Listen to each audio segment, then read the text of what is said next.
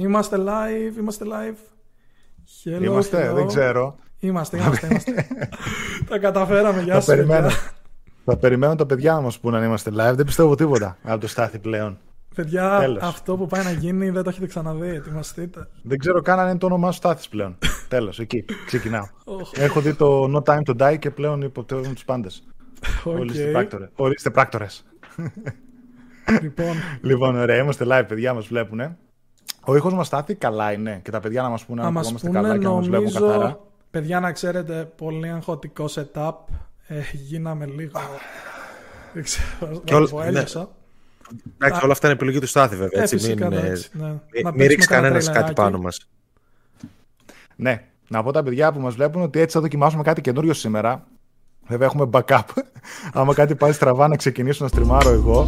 Αλλά ο Στάθης έχει τη φαϊνή ιδέα να προσπαθήσουμε να κάνουμε το live σαν τη μαγνητοσκοπημένη εκπομπή. Δηλαδή την ώρα που μιλάμε για ένα θεματάκι να παίζει από πίσω gameplay για το αντίστοιχο παιχνίδι και κάπως έτσι ξέρω εγώ να εμπλουτιστεί το live. Δεν ξέρω πώς θα πάει. αλλά ναι, ας ελπίσουμε ότι θα βγει ένα καλό αποτέλεσμα. Λίγο στα χαμένα, γιατί. Εντάξει, θέλει λίγο δουλίτσα αυτό. γιατί ο Στάθη ξεκινάει την καριέρα του ως streamer σήμερα. Ακριβώς. Ναι. Προφανώς στις πλάτες μας και στις πλάτες θέλω να δοκιμάσει τα καινούργια ε, πράγματα εδώ πέρα. Δεν ξέρω. Ναι. Εγώ δεν βλέπω καθόλου chat να πω. Sorry κιόλας. I love you all. Εσύ χάνεις. Ε, σίγουρα, σίγουρα, σίγουρα εγώ χάνω. Πάνω δεξιά δεν φαίνεται. Ο Στάθης ακούγεται μόνο από αριστερά. Ακόμα δεν έχω ιδέα τι σημαίνουν αυτά. Ναι, ναι, δεν είσαι στέρεο, μήπως; Μήπως δεν είμαι στέρεο. Μήπως θα με κάνω στέρεο. Properties. Για δες λίγο μέχρι να διαβάσω το chat. Καλησπέρα, παιδιά, σε όλους. Τι κάνετε; Οχ, οχ, οχ. Πώς το κάνεις τώρα αυτό; Μιλ, μιλήστε εσείς μέχρι να φτιάχνω εγώ. Λέω και να πούμε. Όλα, όλα τέλεια πάνε. Όλα τέλεια θα πάνε. Δεν γίνεται. Καλησπέρα, παιδιά, σε όλους. Τι κάνετε; Λοιπόν, εδώ για δεύτερο live βραδινό. Έτσι, μέχρι τώρα τα live τα κάναμε 12 η ώρα το μεσημέρι Κυριακής. Τώρα μια φορά εντελώς τυχαία μας βγήκε να κάνουμε βράδυ ε, λόγω διακοπής ρεύματος, θα θυμάμαι καλά που είχα όλη τη μέρα. Είδα ότι σε πολύ κόσμο βόλεψε και εμάς να πω την αλήθεια μας βόλεψε, όπως και σήμερα μας βόλευε περισσότερο βράδυ. Ε, εμένα να δείτε πώς με βόλεψε. ναι. Γιατί Κυριακή πρωί. Μην τον είδατε. Οπότε είπαμε το σημερινό το live να το κάνουμε τελικά βράδυ που ίσω έτσι να βολεύει και περισσότερο κόσμο. Θα δούμε. Προς το παρόν είναι ρε παιδί μου καλή ώρα νομίζω. 9 και κάνει ένα διωράκι που το κρατάμε, ας πούμε, μέχρι τις 11. Νομίζω ότι είναι καλή ώρα η Κυριακή βράδυ για live. Πολλοί κόσμοι μπορεί να ράζει στο σπίτι, να μας βλέπει πιο άνετα. Ενώ Κυριακή πίσω πρωί μεσημέρι να λείπετε καφέδες, φαγητά, ποιος ξέρει τι άλλο μπορεί να έχετε. Θοδωρή το ίδιο ρε φίλε. Και εγώ εκεί στο μισάωρο πάνω την έκοψα. τι για ποιο πράγμα μιλάμε; Ε, λοιπόν για το No Time to Die την Άννα Ντε Αρμά, Αρμάς. Ναι ρε, αυτή την Ανούλα. άλλο δεν είχε. Ναι ρε γαμότο. Mm. Ναι ρε γαμότο. Και έλεγα θα την ξαναδείξει, θα την ξαναδείξει. Τίποτα, τέλος. Guest. Το κάνουν αυτό είναι αλήθεια έτσι. Έχουν συνήθως κανένα δύο πρωταγωνίστες, η οποία η μία είναι σαν τη δικιά μας στην uh, Σπυροπούλου, πώς τη λένε, τη... που είχε ένα ρολάκι 5 λεπτά ξέρω εγώ στο τέτοιο. Σωτηροπούλου. Σωτηροπούλου, ναι, ναι. Bond Girl. Bond Girl, ναι. Bond Girl, 5 λεπτά. Φτάνει. λοιπόν, παιδιά, καλώς ήρθατε για ακόμη μια φορά στο live του Gamecast. Προς το παρόν, ο Στάθης ακούγεται μονάχα από τη μια μεριά αριστερά. Ναι, ψάχνουμε Δεν ξέρω λύση. Αν τυχόν διορθωθεί αυτό ή όχι. Παρ' όλα αυτά, μικρό το κακό. το, το δεξί. Χωρίς αυτό. μικρό το κακό, αλλά OK. Okay. Και μου αρέσει εδώ πέρα τρέχει και το chat ωραία. Ήδη μαζευτήκαμε 90 άτομα μέσα. Οπότε σιγά σιγά μπορούμε να μπούμε και στην κανονική ροή της εκπομπής. Όχι, μακάρι να μην εκραγεί τίποτα. Μόνο. Ωραία, λέει. Ε, ο τέτοιος. Πού είναι το έχασα το σχόλιο. Ποιο ωραία. Α, να, να, να, να, να. Κάπου έλεγε ότι δεν πήγαμε. Α, να, ο Σπύρος. Πείτε την αλήθεια, λέει ότι δεν μπορούσατε να κάνετε γιατί πήγατε να ψηφίσετε. Σήμερα είναι οι εκλογές του ναι. Κινάλ. Ένδοξο Πασόκ. Τέλος. Ξανά ο ήλιος εκεί πέρα και μετά τα παιχνίδια του Sony 60 ευρώ την επόμενη μέρα. Βάζει πλαφόν η κυβέρνηση. λοιπόν, τι έκαναμε, ξεκινήσουμε. Να μπούμε στα νεάκια. Οπότε πείτε το OK, πάμε. Να μπούμε, νομίζω ότι μπορούμε ρε παιδί μου σιγά σιγά να μπούμε στη ροή της εκπομπής. Μαζευτήκαμε από ό,τι βλέπω 100 άτομα live, οπότε είμαστε ικανοποιητικοί. Ωραία. 100K, Είμαστε 100K, οπότε μπορούμε να ξεκινήσουμε σε νεάκια. Ξεκίνησε το e-text του, νομίζω τρέχει. Όπως καταλάβατε. Καλά το τρέχεις. Παρ' όλα αυτά, εγώ ήθελα να πω τα παιδιά ε, ότι μπορείτε να μας βρείτε και στις podcast υπηρεσίες. Φυσικά, φυσικά. Έτσι που μας βλέπετε και μας ακούτε πολύ. Τα πήγαμε πολύ καλά. Είδα και το Spotify που έβγαλε κάποια δεδομένα για το έτος, ένα Spotify rap που έκαναν ότι είχαμε πολύ μεγάλη άνοδο και γενικότερα πάντα παίζουμε έτσι σε πολύ ψηλές θέσεις στα gaming podcast. Και φυσικά εννοείται να πω και το χορηγό μας στο Market 24 όπου έχουμε τον κωδικό PS Addict για δωρεάν μεταφορικά με αγορές άνω των 25 ευρώ σε ό,τι κατηγορία gaming. Που σημαίνει κονσόλες, παιχνίδια, περιφερειακά, τα πάντα όλα και ίσως να δούμε να κάνουμε κάτι και με τηλεοράσεις. Θα το δούμε αυτό παιδιά, θα συνεννοηθώ μεταξύ τους, μεταξύ μας μάλλον. Οπότε ναι, Στάθη τώρα μπορούμε να ξεκινήσουμε ρε φίλε. OK, okay, ας μπούμε στο It Takes Two και στο παράξενο φιάσκο που έγινε, έτσι. Η... Ναι, πολύ περίεργο αυτό που θα πούμε, παιδιά. Ξεκινάμε με light νεάκια, πριν μπούμε στο κεντρικό θέμα και σε μεγαλύτερα νεάκια. Η Take Two, ακούστε τώρα μαλακία, δηλαδή μιλάμε, η Take Two μαζί με την Activision πρέπει να παίζουν μπάλα. Ποιος θέλει να είναι η χειρότερη εταιρεία. Και σε όλους αυτούς ανάμεσα στην άκρη, παιδί μου, είναι η EA που ξέρω εγώ τρίβει τα χέρια της, λέει εντάξει, κανείς δεν ασχολείται με μένα. Μάλλον δεν θα με ψηφίσουν τη χειρότερη εταιρεία, ξέρω εγώ, του 2021. Η Take Two λέει αναγκάζει τη Haze Light να εγκαταλείψει το trademark του It Takes Two ο publisher λέει έχει βαρθεί να αξιώσει όσα θεωρεί πως δικαιούται από brands που χρησιμοποιούν παράγωγα λέξεων, όπως Rockstar, Mafia, Civilization κτλ. Οι κατηγορίες τους αφορούν από εστιατόρια μέχρι οίκους ένδυσης και πιο πρόσφατα η Take-Two βάλθηκε κατά τη Haze Light Studios. Όπως θεωρεί η εταιρεία, το εξαιρετικό η Take-Two φέρει ονομασία που σχετίζεται άμεσα με την ίδια και έτσι το στούντιο του Fares αναγκάστηκε να εγκαταλείψει τα δικαιώματα του ονόματος της ίδιας του της δημιουργίας. Μάλιστα, αυτό είναι κάτι που προέκυψε πριν πολλούς μήνες, λίγο μόλις καιρό μετά την κυκλοφορία του τίτλου. Τέλεια. Ό,τι να είναι. Παράλογο εντελώς. Ε, δεν ξέρω τι τους έχει πιάσει. Δηλαδή τώρα κυνηγάνε, ξέρω εγώ, μάφια, τίτλους. Σιγά ρε, εσεί το... εσείς τη δημιουργήσατε τη μαφία πρώτη φορά, ρε, εσύ, και έχουν δικαίωμα να το κάνουν τι διάολο. Αυτό είναι, αυτό είναι μεγάλη βλακία. Αυτό είναι μεγάλη βλακία. Ο όρος Rockstar υπήρχε πολύ πριν τη Rockstar. Τι διάολο είναι αυτά, δηλαδή τι, δεν μπορώ να το καταλάβω. Και δεν μπορώ να καταλάβω και πώς στέκει νομικά αυτό το πράγμα. Πραγματικά δεν το ξέρω αυτό το πώς στέκει νομικά. Εγώ νόμιζα και νομίζω ότι θα πρέπει, ρε παιδί μου, η ονομασία, ακόμα και να είναι ολόιδια έτσι, να μπορεί, ας πούμε, κάποιος κοινός θνητός να μπερδέψει τη δικιά σου την εταιρεία με την άλλη. Τώρα είναι κάτι τελείως ξεχωριστό, είναι έπιπλα, takes two, ξέρω εγώ, και ο άλλος είναι publisher σε video games. Δεν νομίζω να υπάρχει κάτι ανάμεσα νομικό. Και πώς μπορείς να διεκδικήσει λέξεις οι οποίες είναι Apple, ξέρω εγώ, Μήλο ή οτιδήποτε άλλο. Ε, εν τω μεταξύ. Τελείως παράλογο. Τάσος, ευχαριστώ πάρα πολύ, φίλε, για τον donate. Δεν κάνει και. Δεν άλλαξε κάτι για το παιχνίδι τουλάχιστον. Δηλαδή, ούτε το όνομα αναγκάστηκε να αλλάξει και μάλλον δεν θα αναγκαστεί. Φαντάζομαι ναι. θα έχει γίνει ήδη. Ναι. Δηλαδή, δεν ξέρω καν τι κέρδισε με αυτό το πράγμα, ρε παιδί μου. Αυτό δεν άλλαξε κάτι. Κακοφημία, απλά. Δεν υπάρχει λόγος. Ούτε χάσιμο είχε, ούτε και κέρδος με αυτό που έκανε. Ε, δηλαδή... Περισσότερο κόμπλεξ φαίνεται να είναι παρά κάτι άλλο. Εντάξει, Take-Two είναι mega corporation, έτσι, σαν την Activision κι αυτή. Οπότε δεν νομίζω ότι πατάνε και τίποτα στο φιλότιμο ή στο συνέστημα ή σε κάτι. Τους έχουμε δει εδώ πέρα με το GTA πώς κυκλοφόρησε έτσι. Που ντρέπεται ο κόσμος, ας πούμε, για αυτά. Ε, βγήκε GTA Trilogy τώρα και το βάζαμε όλα τα site 4 και 5, ας πούμε, στην καλύτερη των περιπτώσεων. Δηλαδή είναι 5, 5 δεν το βάλε και ο Γιώργος. Ναι, ναι, 5 το βάλε. 5 το βάλε γιατί είναι borderline playable, ας πούμε, έτσι πώς είναι. Και τώρα γενικά ρε παιδί μου αυτό το πράγμα της ε, Take-Two απλά μαυρώνει το όνομά της χωρίς, χω, χωρίς λόγο, δηλαδή εντάξει θα μου πεις πώς θα ασχοληθούν, δηλαδή σε, σε πόσον το, τα αυτιά έφτασε αυτό το νέο. Α, δεν υπήρχε λόγος. Τέλος πάντων, εντάξει. εντάξει. όλο φάουλ τελευταία, να δούμε πού θα το πάει. Να. Ας πάμε παρακάτω.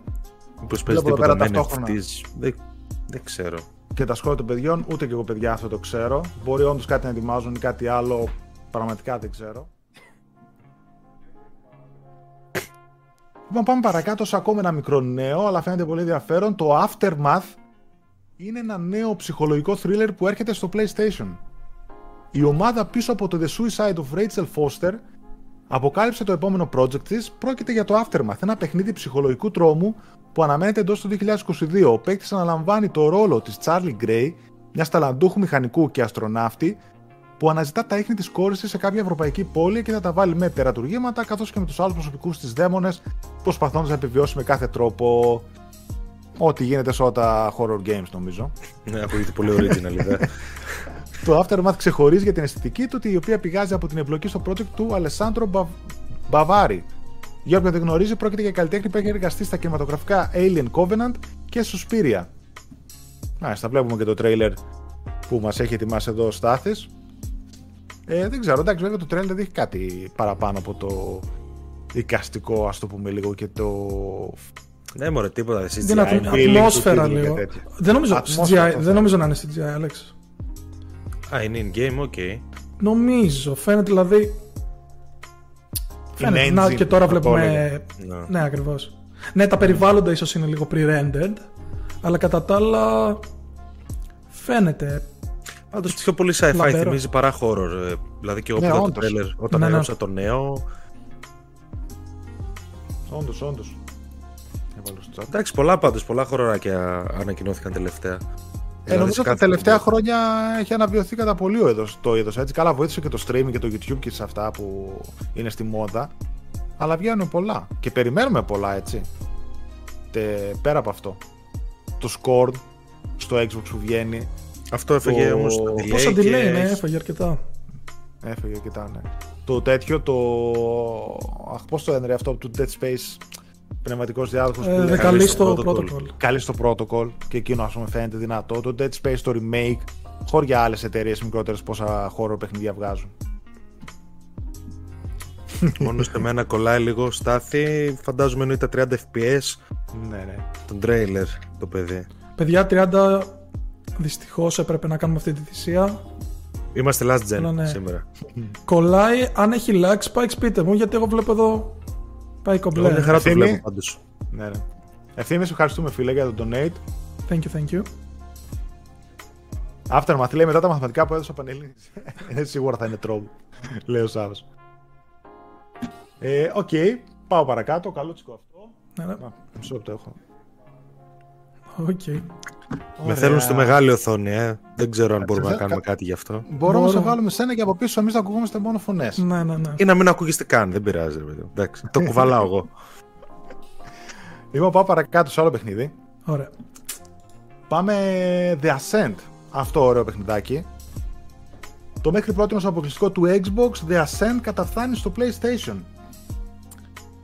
Ε, ένα ακόμη παιχνίδι που μέχρι πρώτη μας αποτελούσε όνειρο απατηλό για τους κάτοχους του PlayStation φαίνεται να έρθει, πως θα έρθει εν τέλει στην πλευρά της Sony ο λόγος για το The Ascent, ένα top-down action RPG cyberpunk αισθητικής shooter που πρωτοκυκλοφόρησε τον Ιούλιο ο τίτλος έγινε διαθέσιμο σε Xbox και PC καθώς και στο Game Pass από την πρώτη μέρα κυκλοφορίας του. Όπως αποκαλύπτει αμέσως ω πίνακα αξιολόγησης της Ταϊβάν, αυτό το Taiwan Rating Board μας έχει, μας έχει βγάλει όλα τις ειδήσεις, όλα τα παιχνίδια τα βγάζει πόσους μήνες πριν έτσι. Ε, Καλά, δεν νομίζω να απέχει πολύ πάντως. Ναι, ναι, όχι, όχι. Σύντομα θα βγει. Το παιχνίδι σύντομα θα καταφτάσει λοιπόν σε PlayStation 4 και PlayStation 5 και προφανώς σύντομα αναμένουμε και την α, επίσημη ανακοίνωση. Το παιχνίδι, παιδιά, είναι πάρα πολύ αξιόλογο. Πήρε και πολύ καλά reviews και έχει έτσι ωραία γραφικά, ωραίο στυλ. Δηλαδή είναι πολύ καλύτερο από κάποια άλλα παιχνίδια του είδους που έχουν βγει. Ε, θυμάμαι ακόμα ένα έτσι cyberpunk που είχα δοκιμάσει έτσι από πάνω η κάμερα, το οποίο ήταν πολύ βαρετό. Αυτό το The Ascent φαίνεται πιο δουλεμένο, πιο καλό. Πιστεύω ότι θα τα πάει καλά. Εντάξει, πάντως νομίζω ότι είχε τίμιες κριτικές, όχι κάτι φοβερό. Σαν το 12 ναι, minutes ναι, περίπου. ναι, ναι, ναι, ναι, αυτό όχι ότι είναι κάτι εξωπαραματικό, αλλά νομίζω ότι για παιχνιδάκι είναι καλό. Έτσι, και ειδικά άμα το παίξεις και co-op κάποιος, νομίζω ότι είναι legit. Ναι, ναι. Γενικότερα βλέπουμε υπάρχει τάση ότι βγαίνει έτσι στο, ε, στο Xbox, ας πούμε, τα περισσότερα μετά από λίγους μήνες, παιδί μου, έρχονται. Να, για την προηγούμενη εκπομπή λέγαμε για το 12 Minutes, τώρα το The Ascent. ε, Το The Medium το είχε κάνει. Το The Medium, το Stalker, το οποίο νομίζω και εκείνο είναι Έξι μήνες; τρεις μήνες. Α, τρεις. Νομίζω Τρεις. τρεις. Οκ. Όπως και να έχει, νομίζω είναι έτσι time exclusive και αυτό, που και αυτό το φαίνεται παιχνιδάρα, έτσι, το Stalker 2. Ναι, εννοείται και μετά το Chernobylite έχω ψηθεί πάρα πολύ. Το Chernobylite αυτό που θα έβγαινε PS5 έκδοση, Θα βγει. ήταν για το, 20, για το 21 ή για πιο μετά; Στην αρχή για το 21 έλεγαν, αλλά φαντάζομαι ότι το έχουν πάρει πίσω από μόνοι τους. Δεν, δεν έχει ανακοινωθεί κάτι. Περιμένει πολλοί κόσμος να το παίξει πάντως. Με PS5 έκδοση. Διαβάζω το σχόλια έτσι που λένε και για το σκορ τα παιδιά. Πολύ αστείο μου φαίνεται. Και καλή στο protocol, πολύ αναμενόμενο, όντως. Που λένε τα παιδιά που λέγαμε πριν. Γεια σου, ρε Γιάννη. Ήρθε και ο γιατρός. Άμα χρειαστεί κάποιος κάτι. Έχουμε. Για να πάω παρακάτω. Α, μια Unreal Engine 5 εμπειρία λέει στο σύμπαν του Matrix καταφθάνει σύντομα στο PS5. Το πολύ ιδιαίτερο νεάκι.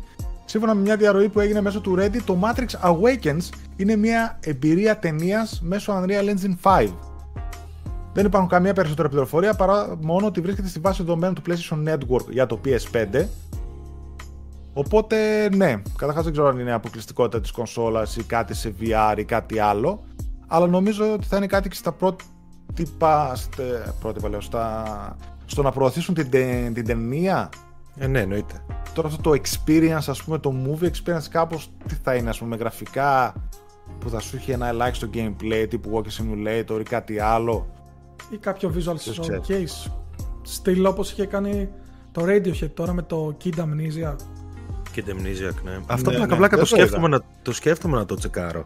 Εγώ άκουσα ότι για τους fans είναι πολύ καλό και έχει, έχει δεν είμαι φαν, αλλά δεν είμαι φαν, αλλά δεν θα είχα και θέμα, ξέρω εγώ. Ναι, okay.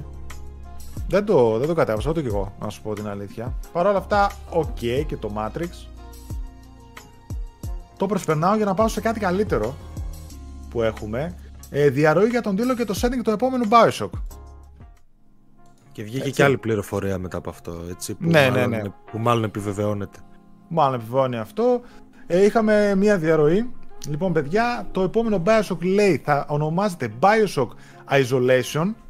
Έτσι, μια ονομασία όμως που σύμφωνα με την πηγή που το διέρευσε μπορεί και να αλλάξει το μέλλον. Και πάνε έτσι. τώρα αυτοί το Isolation, το Alien και τους κάνουν copyright. ναι. μπορεί κάποιος να το μπερδέψει. Ε, θα είναι βασισμένο λέει σε, ένα, σε μια νέα τοποθεσία για το franchise, μια dystopian city όπου αυτό που λέει ο Άλεξ λογικά μετά από λίγο βγήκε μια άλλη που το βάζει να είναι στην α, Αλάσκα. Αρκτική νομίζω. Ναι. Ναι OK okay, okay. ε, Unreal Engine 5 έτσι, ε, μηχανή γραφικών. Ε, θα, ε, από πίσω developers είναι οι Rational Games, Veterans λέει βετεράνοι και άνθρωποι που έχουν δουλέψει πάνω στο Watch Dogs Legion, Shadow of the Tomb Raider, Mafia 3, Deus Ex ε, κτλ. Η ανακοίνωση αναμένεται αρχές του 2022 και λένε για μια πόλη η οποία θα είναι πάνω και κάτω έτσι ανάποδα στο πούμε δηλαδή με δύο διαφορετικά settings βασισμένα στα 60s αν θυμάμαι καλά στην Αρκτική και θα είναι ρε παιδί μου αυτό το gimmick που θα έχει ο τίτλος. Πώς είναι οι άλλοι που ήταν υποθαλάσσια, οι άλλοι πάνω στα σύννεφα. Ναι, ναι, Αυτή ναι. θα είναι σαν να είναι σε καθρέφτη. Μία πόλη καθρέφτης, όπου η μία θα είναι η, ε, η κακιά πόλη, η παροχημένη, αυτή που έχει μείνει πίσω και η άλλη καλή πόλη, κάπως έτσι. Και εκεί θα παίξει λίγο το, το ηθικό του πράγματος που συνήθως έχει το Bioshock μέσα, όσοι τα έχετε παίξει. Συνήθως έχει έτσι κάποια ηθικά και όσοι δεν τα έχετε παίξει, να τα παίξετε. Μπράβο. Ε, εντάξει, Για το Τουλάχιστον το, το, το πρώτο και το Infinite είναι must. Ε, και το δύο, εντάξει, μια χαρά ε, συμπληρώνει το ένα. Okay, ναι. Mm. Το DLC του Infinite είναι απίστευτο. Ναι, ναι, ναι. ναι. Εσύ, τα Bioshock τα έδωσε το Plus. Ναι. Θυμάμαι καλά. Ναι, ναι, ναι. Τα έχει δώσει έτσι, μπράβο. Mm. Τότε εντάξει, περισσότεροι που είναι καιρός συνδρομητές, αν τα έχετε παιδιά, παίξτε τα. Για μένα το Bioshock όταν το έχω πρωτοπαίξει, ε, με είχε εξητάρει πάρα πολύ. Ήταν από τα καλύτερα παιχνίδια που έχω παίξει, ακόμα και τώρα έτσι, δεν ε, αλλάζει κάτι. Αλλά τότε για τον καιρό του ήταν α, ακόμα καλύτερο. Ο, φανταστικό. Εντάξει, όντως αυτό που λέει ο Θοδωρής ότι δεν παίζει και. Δεν θα έχει Λιβάιν, δεν θα πώς προφέρεται. Δεν θα είναι Λεβίν. Εντάξει, OK, okay, ρε παιδί μου, αλλά είναι όντως θέμα, αλλά.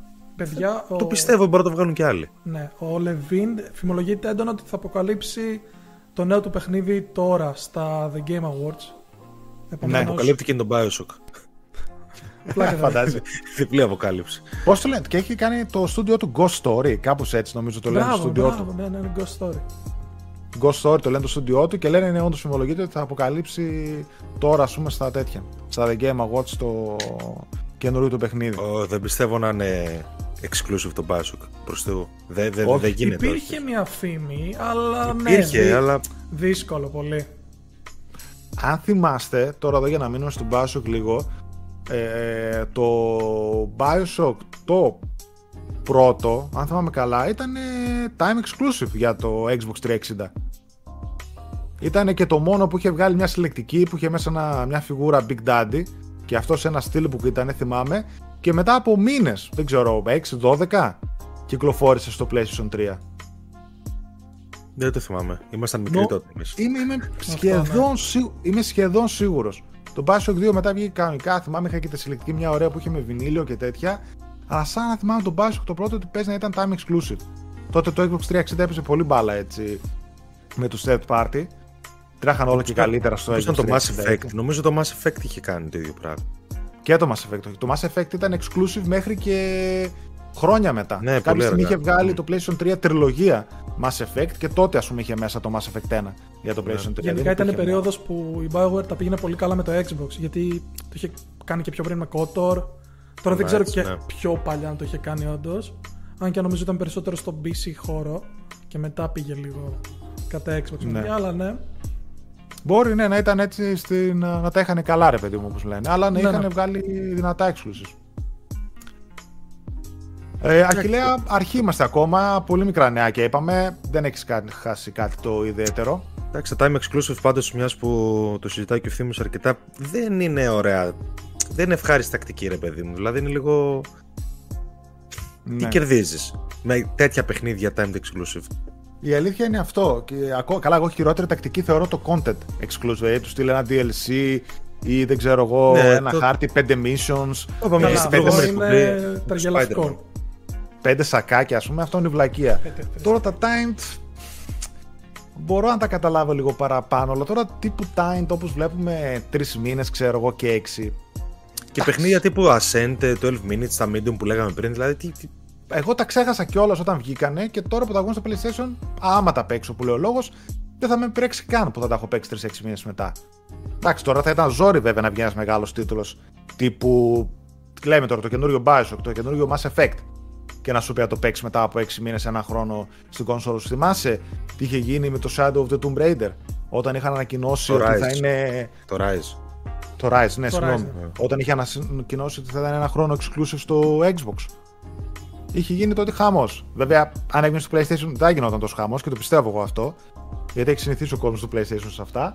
Αλλά ναι, ας πούμε τότε εκεί πέρα ήταν ένας μεγάλος τίτλος που έμεινε πίσω σε, σαν time exclusive. Για να διαβάσω λίγο τα σχόλια των παιδιών. Εγώ βλέπω ότι ο Chris ρωτάει αν ακούσαμε τίποτα για Infamous. Ακούσαμε τίποτα. Υπάρχει μια φήμη, αλλά τώρα Διάβασε ξέρεις, ένα. ναι. Ψιλοβγαίνουν και για όλα φήμες, ρε παιδί. Το μου, που Special, δεν- ε, σε- Special, πώς λέγεται, Nick είχε πει ότι όντως υπάρχει ένα Infamous reboot. Επανάπτυξη, ξέρω, δεν αλλά ρε παιδιά, μήπως είναι λίγο πεθαμένο franchise. Δεν είναι πεθαμένο. Απλά εγώ είναι δεν βλέπω πεθαμένο. λόγο να επαναφέρει τα παλιά ή να το κάνει reboot. Δηλαδή πες απλά άλλη Ναι, ιστορία ναι. στο σύμπαν, παιδί μου. Ε, κα- Ξέρεις δεν είναι τι, κανένα θέμα. Ε, Εγώ πιστεύω ότι κιόλας είναι και της μόδας. Δηλαδή, επειδή είχες χαρακτήρα σ- στο ένα πρώτο, τον Call, αν θυμάμαι καλά, ο οποίος είχε ηλεκτρισμό, έτσι. Είχες μετά στο Second Son τον άλλον που είχε, ας πούμε, και αυτός δύο-τρει διαφορετικές δυνάμεις. Και επειδή τώρα είναι της μόδας πάρα πολύ τα Marvel, τα video games με χαρακτήρε, θα μπορούσαν να κάνουν μια καινούργια ιστορία στο σύμπαν του Infamous και να δώσουν σε ένα δικό τους χαρακτήρα ό,τι δυνάμεις θέλουν. Και να πούνε ένα καλό παιχνίδι χωρίς να πληρώνουν δικαιώματα σε μια Marvel, σε μια DC. Και είναι και λίγο στο κλίμα, στα action adventure, ας πούμε, της μόδας. Βέβαια, Μια χαρά. Δεν ξέρω αν θα το κάνει κάτι. πρέπει να βέβαια. σκεφτούμε και την πορεία της ε, Sucker Punch, έτσι. Παγιά τσούσιμα, η Sucker Και Punch τώρα δεν τα αφήνει γενικά ούτε... το, Ναι, ναι. την οτροπία της Sony στα first party, ξέρετε, με το πιο σοβαρό, ας πούμε, γιατί όλα κατά εκεί πάνε. Ε, και δεν ξέρω αν θα χωρούσε ένα Infamous. Ίσως αν το έκανε πιο σοβαρό, αλλά μεταξύ μας τώρα το Infamous πρέπει να έχει και έτσι λίγο το YOLO Man στοιχείο, να το πω. Γιατί Ναι. είναι είδος της ταυτότητάς του. Είναι απλά Ναι, δεν πρέπει να ξέρω. είναι ξέρεις λίγο τι. cool και καλά. Μπράβο, αυτό. Δεν ξέρω μετά την α, επιτυχία του Ghost of Tsushima, δηλαδή πιστεύω πάει καρφωτά για sequel. Δεν ξέρω αν έχει μια δεύτερη ομάδα να δουλέψει σε ένα reboot, σε ένα remake, σε ένα κάτι. Αλλά νομίζω ότι πάει καρφωτά για κάτι άλλο, ας πούμε, Ναι, για ένα ναι. sequel του Ghost of Tsushima. Για να πάω λίγο στα σχόλια των παιδιών. Έχει βγει και φήμη, λέει ο Τάσος, για το Uncharted 5 από ένα άλλο studio της Sony, το οποίο βέβαια το ακούμε πολλά χρόνια να από εδώ πέρα. Ακουγόταν ότι υπάρχει ένα Uncharted που δουλεύεται από άλλο studio και όχι από την Naughty Dog. Να δούμε τι και πώς. Prey 2. Ναι, ε, Prey 2 έγινε, διέρευσε το box art Neuroshock, που το Neuroshock ήταν ο πρώτος τίτλος για το Prey το αρχικό, εσωτερικά στην ομάδα ανάπτυξη έτσι το αποκαλούσαν. Και τώρα λένε ότι θα αποκαλυφθεί ως, εννοείται Xbox exclusive, όντας παιχνίδι της Arcane πλέον, ε, στα The Game Awards. Αλλά μου φάνηκε, αν πάτε στο subreddit ε, Gaming Leaks and Rumors θα το βρείτε, και έχει μια εικονίτσα του, αλλά μου φάνηκε πολύ fake και, και προχειροδουλειά, να το πω γενικά. Που μας δεν ξέρω, νομίζω λίγο άκυρη και Arcane ήδη έχει πολλά, έχει να κάνει το port του Deathloop, το Redfall, έχει, έχει δουλειές. Εγώ πάντως, άμα δούμε Prey 2, θα μου κάνει τεράστια εντύπωση. Γιατί το Prey 1 πρώτον είναι παιχνιδάρα, μου άρεσε φοβερά. Και δεν Μιλάω για τη Arcane και δεν πούλησε τίποτα. Έχει ναι, αυτό έκανε 20 ευρώ μέσα σε 3 μήνες, ξέρω. Δηλαδή, λέγανε μετά από μήνες ότι είχε πουλήσει τύπου 200.000 κομμάτια, ξέρω εγώ. 500, αν θυμάμαι καλά. Ναι. Μιλάμε τώρα για πολύ μικρά νούμερα για τέτοιο τίτλο. Και δεν ξέρω κατά πόσο θα μπορούσαν να βγάλουν και να δικαιολογήσουν τα λεφτά τους για ένα Prey 2. Αν γίνει κάτι κάτι. Ναι. Uh, τα Game Awards είναι πέμπτη προς Παρασκευή, 3 ώρα το βράδυ. Σωστά. Λοιπόν, τα να Game ε, Awards. Ξέρεις τι, να κάνω μια παρένθεση, να πούμε έτσι λίγο για τα Game Awards. Κάτσε να πάω λίγο μέχρι το τέλος του chat αν έχει κάτι άλλο. Από Naughty Dog Factions Remake του Tlu, ένταξη Factions περιμένουμε δεδομένα. Remake του The Last of Us επίσης περιμένουμε δεδομένα, αλλά δεν έχουν πει κάτι. Ξέρεις τι, πλάκα πλάκα, θα χωρούσε ένα Factions Remake αν κάνουν το Tulu Remake. Γιατί έχουν ήδη το baseline εκεί του multiplayer και mm. έχουν, μπορεί η ομάδα που δουλεύει στο multiplayer απλά να είπε: OK, το ξαναφτιάξαμε με καλύτερα γραφικά. Το ίδιο παιχνίδι το faction, πάρτε το, βάλτε το στο remake μέσα, να φαίνεται και λίγο πιο διαλεστικό το πακέτο και να το πάνε εκεί. Αν και δεν ξέρω. Δεν ξέρω. Μόνο για το πόσο έτσι, υπορωμένη η κοινότητα του factions έτσι. Αλλιώς δεν θα είχαν mm. λόγο. Τώρα διάβασα και αυτό που λέει για από Φόρη Ελλάδα, ακούστηκε για Last of Us Multiplayer, λέει microtransactions. Αυτό είναι επειδή ε, ανέβασε μια αγγελία Naughty Dog που ψάχνει τέλος πάντων κάποιον που να έχει γνώση από monetization και microtransactions και τέτοια. Προφανώς, παιδιά, αν όχι, δεν ξέρω σε αυτό, στο The Last of Us 2, σε ένα καινούριο Uncharted, σε ένα καινούριο τίτλο που φτιάχνουν, προφανώς τα multiplayer κομμάτια μέσα θα έχουν microtransactions. Είχε και το, και το Uncharted 4 είχε, που έβαζες κάτι mods και κάτι skins, αν θυμάμαι καλά. Εντάξει, διακοσμητικά βλακείες βέβαια, αλλά OK. Okay. Ε, για τα δικαίωμα Watchers ήθελα να πω, έχουν ανοίξει πρώτον, ε, ένα έφεγε λίγο κράξιμο κύλε γιατί βγήκε και είπε ε, ότι η Activision πέρα από τις ε, ε, υποψηφιότητες που είχε για τα βραβεία μετά από το σκάνδαλο που προέκυψε ότι καμία άλλη επαφή δεν έχει με τα The Game Awards παρόλο που μέσα ο CEO τους ήταν στο advisory board.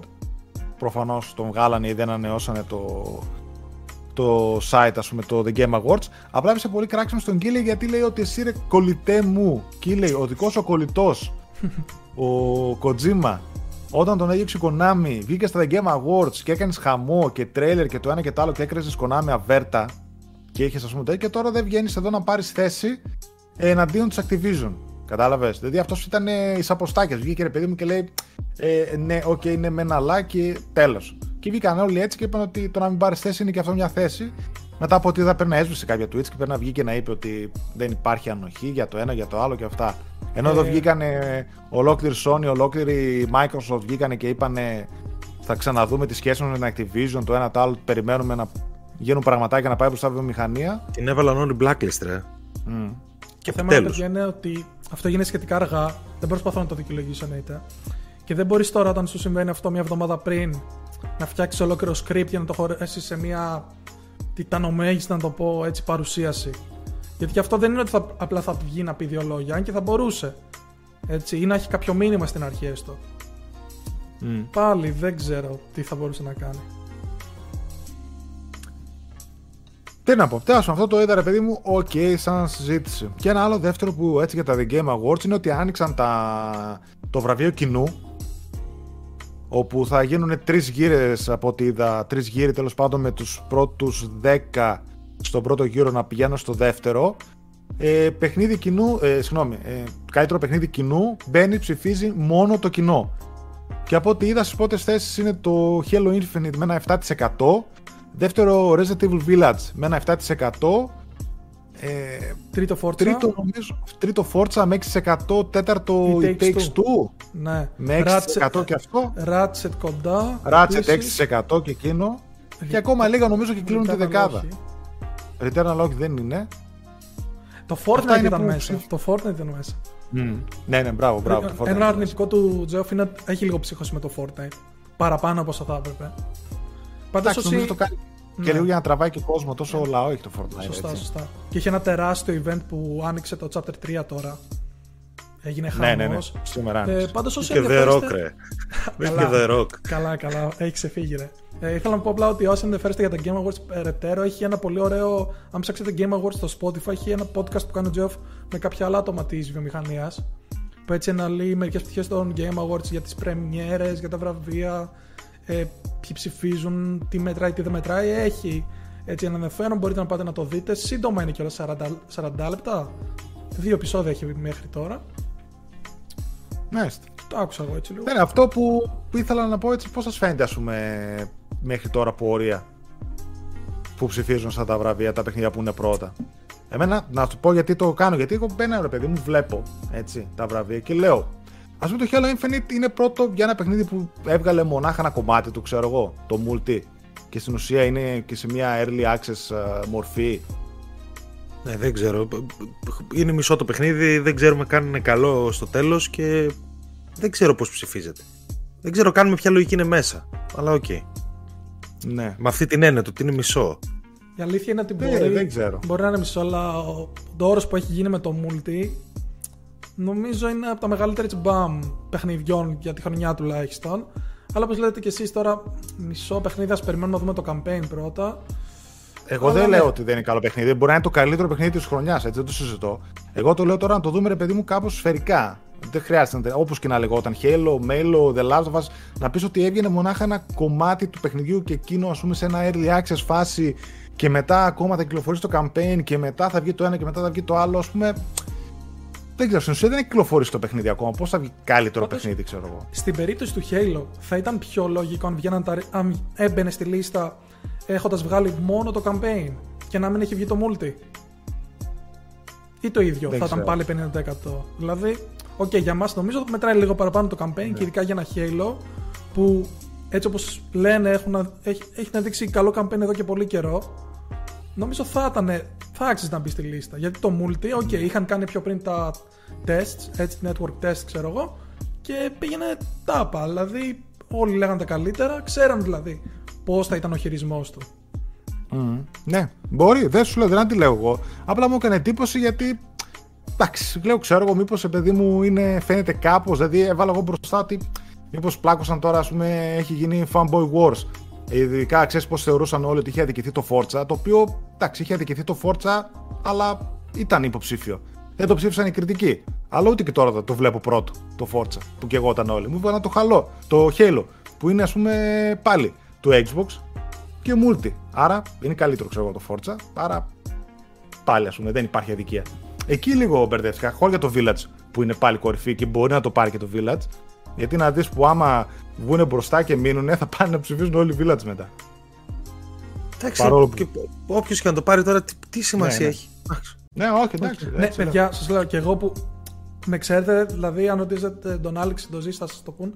Τρελαίνω βραβεία με το hype όλο αυτό γουστάρω. Είναι η πρώτη χρονιά που πραγματικά δεν έχω ψηφίσει γιατί εκτός του Village δεν με νοιάζει ποιος θα το πάρει πραγματικά.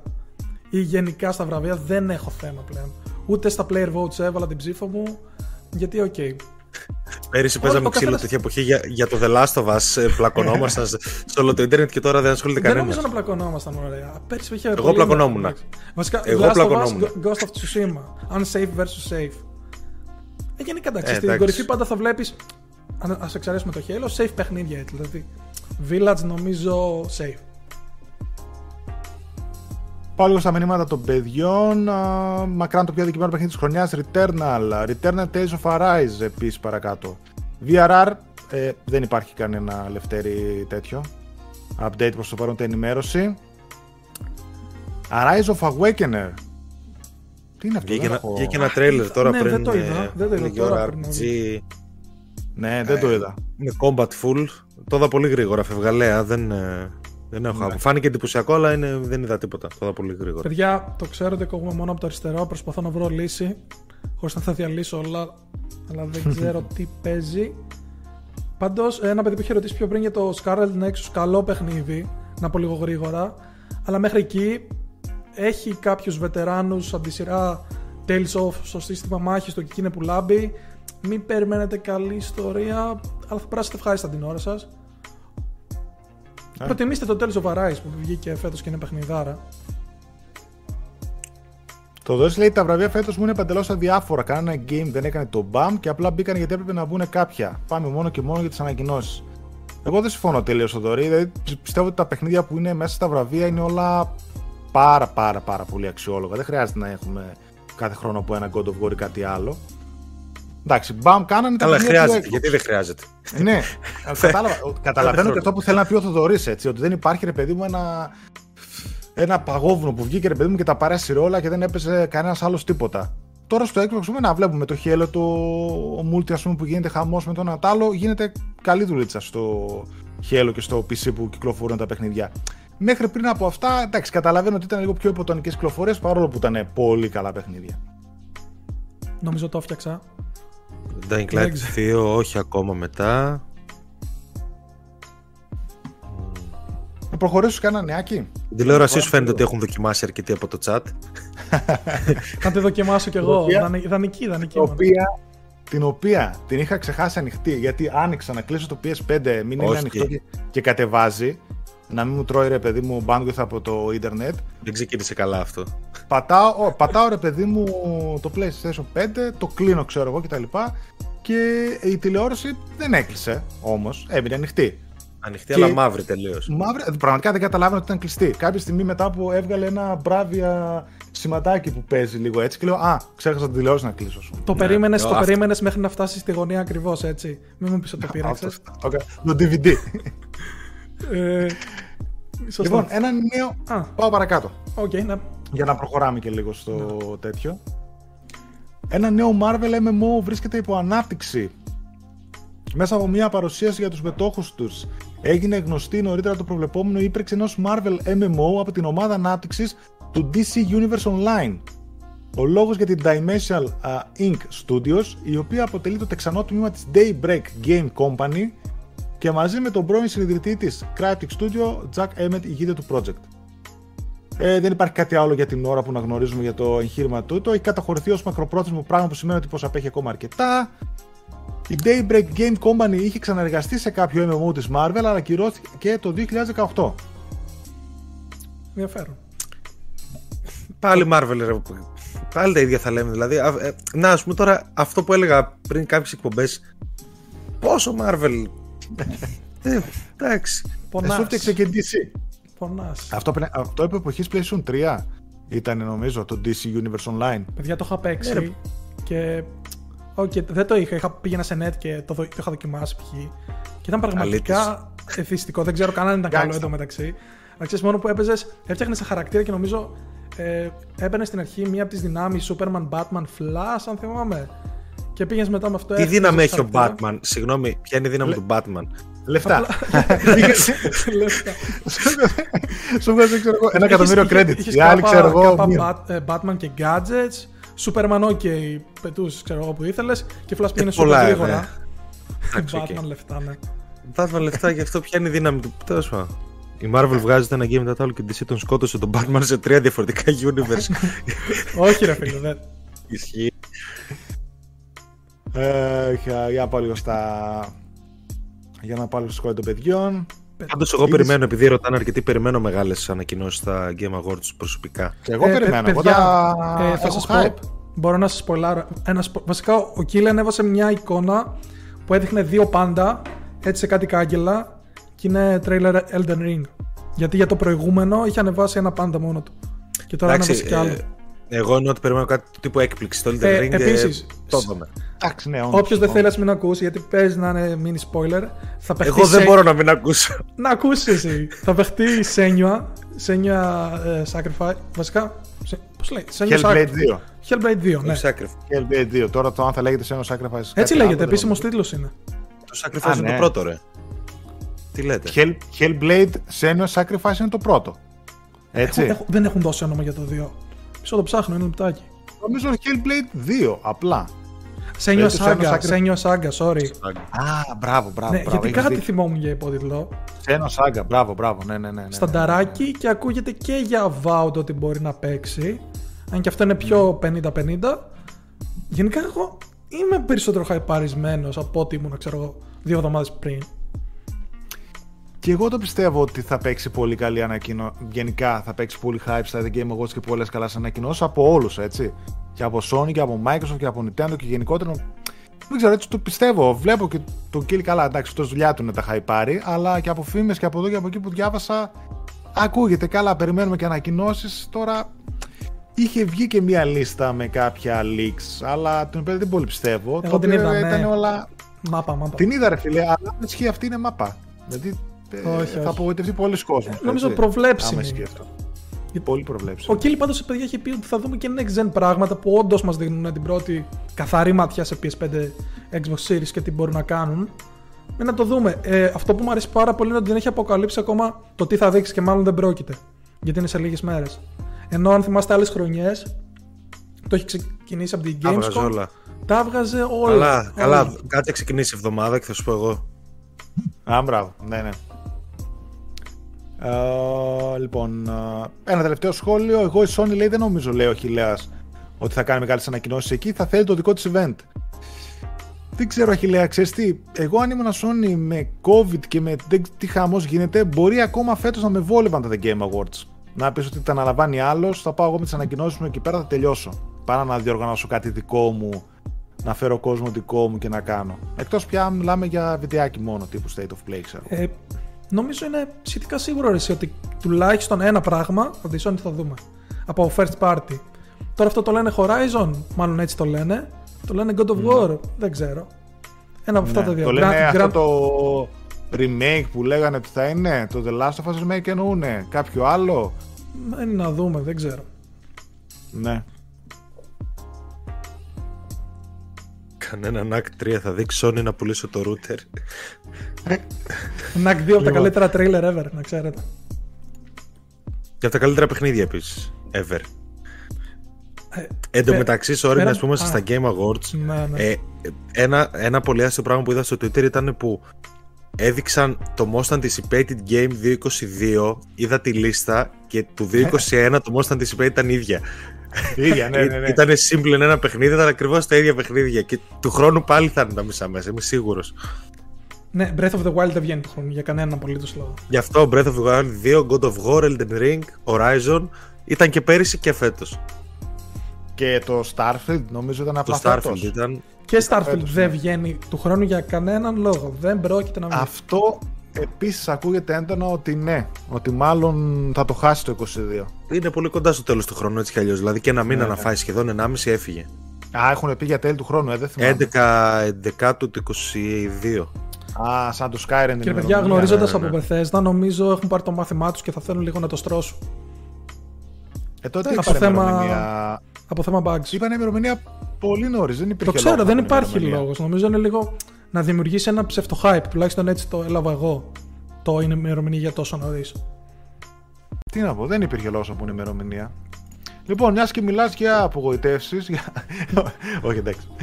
Α πάμε στα παιχνίδια του PlayStation Plus Δεκεμβρίου 2021. Ε, λοιπόν, είχαμε πει στην προηγούμενη εκπομπή για τη φήμη που υπήρχε και παιδιά, για άλλον ένα μήνα επιβεβαιώθηκε η φήμη για τα PlayStation Plus παιχνίδια Δεκεμβρίου, ε, τα οποία θα γίνουν διαθέσιμα την Τρίτη που μας έρχεται. Επαναλαμβάνω για όσους δεν ξέρουν, τελευταία Τετάρτη του μήνα ανακοινώνονται, πρώτη Τρίτη του επόμενου μήνα ε, διατίθενται. Godfall Challenger Edition για το PS5 PS4, Mortal Cell για το PS4, έτσι, που κάτι μου λέει ότι ίσως να έχουν κλειδωμένο το update, όπως κάναμε με το Final Fantasy 7, γιατί παιδιά υπάρχει δωρεάν update για το PS5 για το Mortal Cell. Θα το δούμε αυτό την ημερομηνία κυκλοφορίας του. και Lego DC Super Villains για το PS4. Και από ό,τι καταλάβατε, παίρνουμε γύρω στο 1,5 παιχνίδι αυτό το μήνα. Κάπου, κάπου εκεί, ναι. Νομίζω ότι το καλύτερο από όλο που έχετε να κάνετε να παίξετε το Lego DC Super Villains, το οποίο πιστεύω θα περάσουν οι περισσότεροι πολύ καλά και με co και με αυτά παρά τα υπόλοιπα. Ένα και, και το, το Mortal Cell. Πιο περιστασιακά, okay. ναι, γιατί είναι Souls-like να το πούμε. Για όσου δεν το ξέρουν, αν και όλοι το ξέρετε. Ναι, ναι. Παρ' όλα αυτά, καλό παιχνίδι. Τίμιο, δεν, δεν ναι. ακουμπάει εννοείται τις επιρροές του, αλλά φτάνει σχετικά κοντά σε ορισμένες στιγμές. Απλά μου κάνει εντύπωση που δεν γράφει πάνω στο Mortal Cell PS4, PS5 ας πούμε. Οπότε γι' αυτό λέω ότι ίσως να είναι κλειδωμένο το update του PS5 σαν το Final Fantasy 7. Έτσι, δηλαδή υπάρχει update παιδιά δωρεάν για το Mortal Cell όσοι το έχετε αγοράσει ή σκοπεύετε να πάρετε την έξι του PS4. Ε, βελτιωμένα FPS, adaptive triggers κτλ. Έχει κάποιες βελτιώσεις. Και η απογοήτευση, η οποία okay, δεν είναι να πεις ότι ήταν κανένα υπερπέχνητο από την αρχή, αλλά πιστεύω ότι το έπαιζε ο κόσμος γιατί και αυτό έχει online co-op, hack and slash, παιχνίδι, RPG στοιχεία, οπότε είναι μια χαρά. Godfall, και ωραία γραφικά έχει. Challenger Edition σου λέει, η οποία είναι κάτι σαν, δεν θα το πω trial, στην ουσία προσπερνάει όλο το campaign, το οποίο, ok, δεν είναι και κάτι το εξωπραγματικό. Δίνει το endgame και σου δίνει το endgame. Με δύο-τρία mods που έχει το endgame. Δηλαδή σε βγάζει έτοιμο σε XP, σε πανοπλίες, σε κάποια πραγματάκια και σου έχει κάποια mods που είναι στο endgame. Lightbringer, Dreamstones, Ascended Tower of Trials. Νομίζω ότι καταλαβαίνετε το Tower of Trials καταλαβαίνετε τι βγάζει. Είναι κύματα εχθρών, να θυμάμαι καλά. Το Dreamstones Lightbringer δεν θυμάμαι. Και σου λέει φυσικά εννοείται ότι άμα θες να ξεκλειδώσεις το παιχνίδι, πλήρωσέ το. Ουσιαστικά είναι σαν σου δίνει μόνο online κομμάτι να σε βάσει και σε γλυκάνει και κάτσεις και αγοράσει. Έτσι το βλέπω. Απλά, ξέρεις τι, δηλαδή τώρα από μια μεριά, χωρίς να θα το δικαιολογήσω, το οποίο Challenger Edition την άλλη εβδομάδα θα νομίζω θα δεθεί και δωρεάν και στο Epic Game Store. Ε, το campaign το πρώτο δεν είναι κάτι σημαντικό και το endgame mode ε, είναι στην ουσία αυτό που ίσως να ασχοληθούν περισσότεροι αν θέλουν να το δοκιμάσουν. Απλά θα μπορούσε να περάσει κάποιες ώρες στο, Godfall έχει κάποια βασίλεια, το παίζει scope, έχει ένα progress. Νομίζω ήταν καλό. Τώρα εντάξει, δεν μ' άρεσε έτσι πώς έγινε. Τέλος πάντων. Έτσι και αλλά... μέτρο παιχνίδι, παιδιά. Ναι, εγώ διάβασα στα σχόλια, δεν ξέρω αν ισχύει όντως ότι δεν είναι ας πούμε το 1 τρίτο του παιχνιδιού κάτι τέτοιο. Το endgame είναι πολύ μεγαλύτερο σε περιεχόμενο, σε διάρκεια από το campaign. Τώρα αν ισχύει κάτι τέτοιο δεν ξέρω, αλλά παρόλα αυτά ρε παιδιά, καλύτερα δώσε μου, πες μου είναι, είναι trial, πάρε 4 ώρες από το campaign παρά να μου δώσει το endgame content που δεν θα ξέρω καν τις κινήσεις ή οτιδήποτε. Ναι. Όχι, εγώ αυτό λέω ότι θα, να το δοκιμάσουν όσοι θέλουν να το δοκιμάσουν γιατί όντως μπορεί να ασχοληθούν με το endgame και να τους γλιτώσει από την α, βαρεμάρα να το πω του campaign που δεν είναι κάτι αξιόλογο, επαναλαμβάνω έτσι. Εντάξει, κάποιοι το βλέπουν ως θετικό, OK, okay, αλλά εντάξει. Κάποιοι θέλουν να το παίξουν solo και να παίξουν με το campaign, ξέρω εγώ, ρε παιδί μου, τι να σου πω. Mm. Είναι όπως το λέει ο καθένας. Αλλά το χειρότερο είναι η είδηση που το συμπληρώνει. Για το... Βέβαια. Μπράβο, μπράβο. Δεν τελείωσα. Α, PS Plus, πες. Ναι, ναι, δεν τελείωσα και θα πω αυτό που θες να πεις. Αλλά λόγω των ερωτασμού των 5 χρόνων για το PlayStation VR συνεχίζουν να δίνουν VR παιχνίδια που ήταν διαθέσιμα και τον προηγούμενο μήνα. Το The Persistence. Το οποίο και αυτό δεν είχαν πει. Το είχαν πει μόνο για VR, χωρίς όμως να πούνε ότι παίζει κανονικά. Είχε βγάλει non-VR update και παίζει κανονικά και στο PS4 και με δωρεάν update παίζεις στο PS5 native. Οπότε The Persistence για PS5, PS4, PSVR, The Walking Dead Set and Sinners και Until You Fall, άλλα δύο VR παιχνίδια και για αυτόν τον μήνα. Και αυτό που έλεγε ο Άλεξ, το χειρότερο είναι ότι στο ασιατικό PS Plus Δεκεμβρίου και όχι μόνο, νομίζω, και σε άλλο region το δώσανε. Εγώ ασιατικό είδα, δεν ξέρω. Τέλος πάντων, στο PS Plus Ασίας, παιδιά, θα δοθεί επιπλέον των τριών παιχνιδιών που είπαμε και το Judgment. Ή αλλιώς uh, Judge Eyes όπως κυκλοφόρησε εκεί με τίτλο το οποίο είναι παιδιά ένα πάρα πολύ αξιόλογο παιχνίδι παιχνίδι spin-off σειρά της uh, σειράς Yakuza με πιο έτσι detectivistικό ύφος και στυλ. Και πλέον θα άξιζε. Ναι, είναι ένα... μακράν το καλύτερο από τα τέσσερα παιχνίδια που δίνουν στο Plus και απορώ γιατί δεν κάνει αυτό headline την υπηρεσία και να δοθεί, ξέρω εγώ, ως έξτρα το Godfall που λέει ο λόγος. Εκεί. Δηλαδή το Judgment ναι. είναι παιχνίδι που θα πρέπει να είναι headline και να το παίξουν όλοι. Ναι, μπράβο. Και να δοθεί σαν extended demo, trial το Godfall. Ξέρω. Για να το... ήταν. Κρίμα, κρίμα. Δεν ξέρω. Νομίζω έχει ξαναγίνει yeah. Ναι. πάντως. στο, έτσι με της Ασίας να έχουμε διαφορές. Και με άλλα regions, με Ισπανία θυμάμαι είχε γίνει, Πορτογαλία πρέπει να έχει γίνει. Πάντως, ε, το μόνο αρνητικό σε αυτό είναι ότι δεν ξέρω αν μπορείς να πάρεις την PS5 έκδοση, δεν νομίζω. Πρέπει να είναι μόνο PS4. Όχι, Και αν θυμάμαι το upgrade κοστίζει ή δεν υπάρχει Ναι, ναι, καν; ναι. Δεν υπάρχει καν, νομίζω Δεν είναι υπάρχει διαφορετικό καν. SKU. Ναι, ναι. Αλλάζαν μηχανή γραφικών και τέτοια και ήταν τελείως διαφορετικό Οκ, ναι. παιχνίδι, ας το πούμε έτσι. Ε, ναι, δεν θυμάμαι. Σίγουρα με τη Ασία θυμάμαι κανένα δύο φορές ακόμα πάντως να υπάρχει διαφορά στα PS Plus. Όσοι είστε πιο παλιοί, ε, θυμάσαι ότι κάποτε έδινε άλλα παιχνίδια Ασία, άλλα παιχνίδια Ευρώπη, άλλα παιχνίδια Αμερική. Έτσι. Τελείως άλλα. Ναι. Και το, Οκ. Δηλαδή μπορεί να ήταν διαφορετικά, άντε να μην ήταν και όλα, ξέρω εγώ. Τότε έδινε ας πούμε και παιχνίδια και για τις προηγούμενες πλατφόρμες. Και για το PlayStation 3 ή για το Vita, ξέρω εγώ. Ε, να ήταν τα περισσότερα όμως διαφορετικά. Έπαιζαν τέτοια πράγματα και μετά κάποια στιγμή έκανε μια ομογενοποίηση η Sony και λέει όλοι τα ίδια και τέλος. Που ισχύει όντως κατά 99%, αλλά βλέπουμε τώρα κάποιες τέτοιες μικρές διαφορές, οι οποίες δεν ξέρω για ποιο λόγο γίνονται. Ποτέ δεν είδα κάποιος να το αναλύει ή να βγάζει άκρη. Ανοίξω και εγώ το chat. Λοιπόν, πάω στα σχόλια των παιδιών έτσι να πούμε διάφορα. Έχει πολλά Ναι, σχόλια. έχει πολλά που τα έχω χάσει, γι' αυτό θα πάω λίγο. Ο Άλεξ θα πάει στο Iron Maiden. Ερώτηση. Όχι, θα κάτσει. Όχι, θα κάτσει. Έφυγε το κατοστευράκι χτες. Γεια, Γεια σας. σας. και τα είχα ανάγκη, λέει, ε, έλεγαν οι Iron Maiden. Να σε καλά, φίλε Άλεξ. Εγώ τους έχω χαλάλι, φτάσει και που τους χαλάλι, έχω δύο, φτάσει. δύο Σάββατα, δύο Σάββατα. Δύο Σάββατα. Κα- μ, Τώρα είπες μεγάλη αλήθεια, αλλά δεν θέλω να επεκταθώ. ε, Η τα- Quantic Dream λέει Ναι. με David Cage. Λέτε να ανακοινώσει κάτι στα The Game Awards. Α, μπράβο, το Eclipse, το Star Wars.